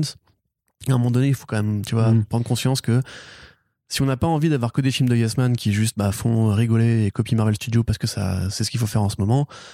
Ben, il faut justement qu'on parle des saloperies qui sont perpétrées en interne. Ouais. Et puis du coup, c'est fini pour le film New Gods et le spin-off The Trench. Alors bon, The Trench, je pense que peu de gens y croyaient encore. Bon, vraiment, je l'attendais encore. Après, je me disais de plus en plus, le film Aquaman 2 part en tournage, The Trench c'est censé se dérouler entre les deux, donc oui, il y avait quand même une grosse anguille sous roche. Ceux qui vont faire sauter aussi le film Amazon. Hein. Oui, parce que c'était la même logique. Ouais. C'est genre un préquel, spin-off qui se passe entre le deux. Ça peut être décalé déplacé sur HBO Max, ça, hein, techniquement. Mais le problème, c'est qu'ils ont perdu de l'argent avec Wonder Woman, donc. Ouais, mais ça, c'est un truc ils ont validé le troisième film, donc c'est quelque chose qu'ils savaient que ça allait arriver parce que la période faisait que à aucun moment le film aurait pu rapporter. Parce que t'es un mec normal. Tu vois, mais rappelle-toi ce qu'on vient de dire, les mecs qui dirigent ces boîtes-là. Ouais, et en plus, là, maintenant, ils ont un nouveau étage de hiérarchie qui est AT&T, qui a vu « Ah, Tenet, ça a fait que 200 millions. Allez hop, tout sur HBO Max. » C'était un mauvais calcul, c'était idiot de le faire. Ils l'ont fait en catastrophe parce qu'ils se sont pété la gueule avec Tenet, qu'ils ont essayé de lancer au forceps. Et voilà, enfin, je veux dire, c'est très court-termiste actuellement, Warner Bros. Je pense pas que... Enfin, en tout cas, c'était une New Gods, Ava DuVernay avec Tom King au scénario. Ça me fait chier, ça, par contre, quand même. Non pas que j'ai particulièrement besoin qu'il y ait un film New Gods, parce qu'au demeurant, les BD sont ce qu'elles sont, c'est Jack Kirby, c'est extraordinaire, il n'y a pas besoin d'avoir une adaptation, et puis ça aurait probablement pas été au niveau graphique, vu ce qui a été fait avec les fonds verts en lave de l'Apocalypse. Peut-être d'ailleurs que c'est une conséquence indirecte, je ne sais pas. Mais c'est ce que disait le papier du Reporter, qui disait quand même que en fait, si le projet était annulé, c'est parce que voilà, New Gods, il y a aussi Darkseid, et que grosso modo, ils veulent vraiment couper les ponts avec Snyder. C'est stupide. Comment tu fais un univers DC sans Darkseid ? Non, mais c'est non seulement stupide, et en plus, c'est pareil, c'est un peu comme le truc avec Krypton, tu vois, c'est que c'est hypocrite parce que on va mettre un film avec deux Batman dedans, alors qu'en plus, il y aura un nouveau film Batman qui va arriver, donc y a eu deux Jokers en simultané, le Flash arrive à la télévision, machin, donc il n'y a pas de souci à avoir deux versions d'un même personnage. Ouais, bah oui. Mais le problème a priori c'est que clairement ils veulent quand même se débarrasser de la période Snyder, et donc The Flash a priori est là pour faire ça, pour faire sûrement le au revoir officiel de Ben Affleck, et donc il était hors de question de mettre en route un projet qui fait intervenir un personnage qui est censé être en plus le pilier de l'arc narratif de Zack Snyder. Oui, c'est le vrai boss de fin, quoi. Ouais. Après je pense qu'ils auraient pu se démerder pour justement mettre la poussière sous le tapis, en assumant du coup que c'est le Justice League de Whedon qui est canon, et que du coup comme il n'y a pas Darkseid dedans, tu peux réinventer un nouveau Darkseid et tout. Ouais, mais tu sais très bien comment une certaine partie du fandom se comporterait dans ce cas. En fait, moi je suis surtout embêté pour Tom King, qui est quand même commencé à... Il écrit des bonnes BD, hein, c'est bon. Oui, non, il a sa série d'espionnage aussi, hein, toujours en préparation. Après justement, c'est vrai que je dis ça, mais quelque part j'aurais pas envie que ça se devienne un Geoff Jones qui plaque les BD pour devenir un scénariste de cinéma, non, mais c'est ça. Parce qu'il est trop doué pour... Enfin, désolé Waiter, il est trop doué dans la BD pour se barrer du jour au lendemain. Il a encore des trucs à prouver, il a encore de l'indé intéressant à faire une fois qu'il aura bien pillé DC. Mais c'est juste, j'aurais bien aimé avoir un petit Orion. Oui, le costume d'Orion, ça arrivera. Ouais, peut-être. On a encore 30 ans devant nous. HBO Max. On a encore 30 ans devant nous avant de prendre la retraite, donc ça arrivera d'ici là. Peut-être, on verra bien. En tout cas, c'est annulé, et Warner Bros. Du coup, se recentre sur les projets Zatanna et Blue Beetle. Tout en se prenant une bonne sauce des enfers, quoi. Et franchement, comme on l'a dit, hein, aucun crossover à l'horizon. À part Flashpoint, il n'y a pas de personnage, de film avec plusieurs personnages. Non, mais ce que je voulais dire, par contre, c'était le truc, c'est qu'en ce moment, c'est Rayland, c'est la pluie de feu de tous les côtés, parce que d'une côté, t'as le Snyder Fan Club qui je sais pas s'ils harcèlent, mais en tout cas, qui spam beaucoup ce strip d'histoire. En même temps, t'as tout un autre tombereau par rapport aux histoires avec Fisher, Jones, tout ça, et Chris Terrio, qui leur tombe sur la gueule, parce que c'est quand même aussi, ils ont fait de la merde, quoi. Il y a clairement plein de merdes qui ont été faites, donc en fait, là, il y a personne qui est content. C'est tout contre eux, quoi. Je pense que Zack Snyder est très content. Quelque part, c'est vrai que pour lui, il a eu la meilleure campagne de com pour son film sur Netflix, là. C'est vrai aussi. Parce que là, du coup, le projet, ça sort dans quelques... C'est vrai que ça va quand même le passer. Après, il faudra voir le film à quoi ça ressemble, quoi. Mais ça faut pas non plus que ça le passe en réel statut messianique, et parce que il a eu gain de cause contre un studio pourri, quoi, tu vois. Mais t'en demandes trop. Ouais, sûrement, j'en demande souvent trop. Alors du coup, on va terminer avec cette nouvelle bande-annonce pour Black Widow, qui finalement donc sort au cinéma et sur Disney Plus en juillet prochain. Et donc il faut relancer Pipoudou saison 2, c'est sorti. C'est vrai. Ouais. Le premier épisode est sorti, c'était vachement bien. Tout à fait. Ouais, c'est quelque part, c'est un peu notre ligne. Oui. Part. Oui, mais t'inquiète pas qu'il y a un des mails qui a été envoyé à Balak, mais que celui-ci n'a pas été ouvert, donc voilà. Je crois que j'ai le mail du communicant de la boîte, si tu veux. Oh, je veux bien le prendre. Ouais. Donc, ça y est, la date a été calée. Donc, comme on l'a dit, Disney a aussi décidé de trahir les salles, parce qu'au bout d'un moment, il y en a marre. Quand il y en a marre, parce qu'aux États-Unis il n'y a pas la chronologie des médias, et donc tu peux très bien sortir un film au cinéma et te dire bon, personne va aller le voir, du coup allez, 30 balles sur Disney+, boum boum, plus l'abonnement 36 balles, pour ceux qui ont que la formule de base. Donc oui, maintenant que la date a été calée, excusez-moi, je suis très corrosif, ils peuvent recommuniquer dessus. Donc nouvelle bande-annonce avec un peu plus d'images, on voit davantage de scènes de l'enfance de Natasha et de Yelena. On voit du coup que c'était bien une fausse famille, un petit peu à la The Americans, qui a été créée pour infiltrer probablement les États-Unis.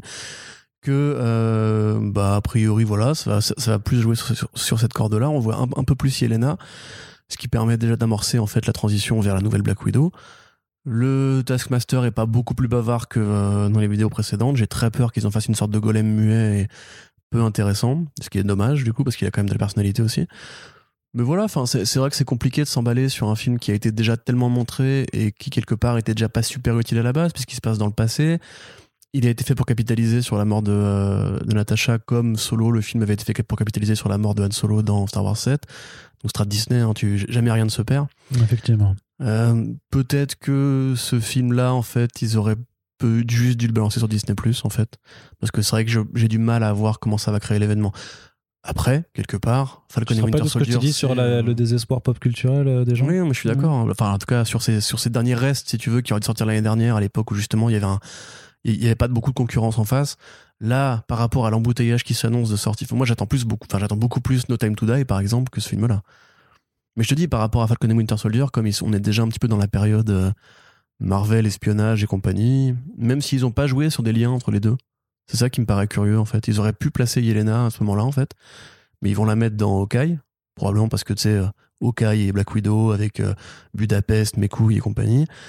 Que là, non, mais ça me saoule. Fois qu'ils se voient, tu te souviens de Budapest, c'était bien. Putain, mais ils ont que ça. 10 ans, ils ont fait la blague. 10 ans. Ça m'énerve. J'espère qu'il s'est passé quelque chose de ouf à Budapest. Ils en ont parlé en plus, tu vois. Moi, je croyais que le film raconterait ça, en fait, tu vois. Mais non, on saura jamais. Ils ont dû faire une... Voilà. Il y a eu des morts, a priori. Ouais, voilà. Non, moi je pensais à autre chose. Mais une partouze, on est d'accord. Ouais, c'est ça. Complètement. Donc, ouais, voilà. C'est un petit peu un non-événement, j'ai l'impression. Ouais. Et quelque part, c'est pas grave. Ils ont déjà assez d'argent, ils n'ont pas besoin de nous. Effectivement. Et donc, on va conclure le podcast de cette façon. Effectivement, quand même, avec un petit mot, allez sur le site de Bobby Pills pour regarder le premier épisode de la saison 2 de Pipouzou, qui est une formidable mise en abîme du parcours chaotique et compliqué de la série d'animation. Parce que, ouais. De pourquoi c'est compliqué de faire des séries pour enfants avec des bits. Ouais, alors du coup, c'est une série pour adultes avec des personnages enfantins. Mais tu vois ce que je veux dire. C'est du porno preschool. C'est vrai. Allez, c'est la fin de ce podcast. On espère que ça vous a plu. N'hésitez pas à nous faire vos retours dans les commentaires, sur les réseaux sociaux. N'oubliez pas surtout que c'est partager le podcast qui est le plus important pour pouvoir nous permettre de simplement vivre et pour rendre pérennes les émissions. Et voilà, on est content. J'ai pas trouvé comment... Le début était bizarre, la fin était chelou. Ouais, c'est ça. Mais on espère quand même que ça vous a diverti, que ça vous a enseigné... enseigné, non, c'est un grand mot. Voilà, que vous avez appris quelques trucs, des choses. Par exemple, que le Megazord est trop stylé. Par exemple, pas du tout. Les chats d'aveugle, c'est triste aussi. Ouais, c'est ça. Absolument pas. C'est vraiment les trucs qu'il fallait pas retenir. Et on espère vous revoir très bientôt pour les prochains podcasts. Salut tout le monde. Salut.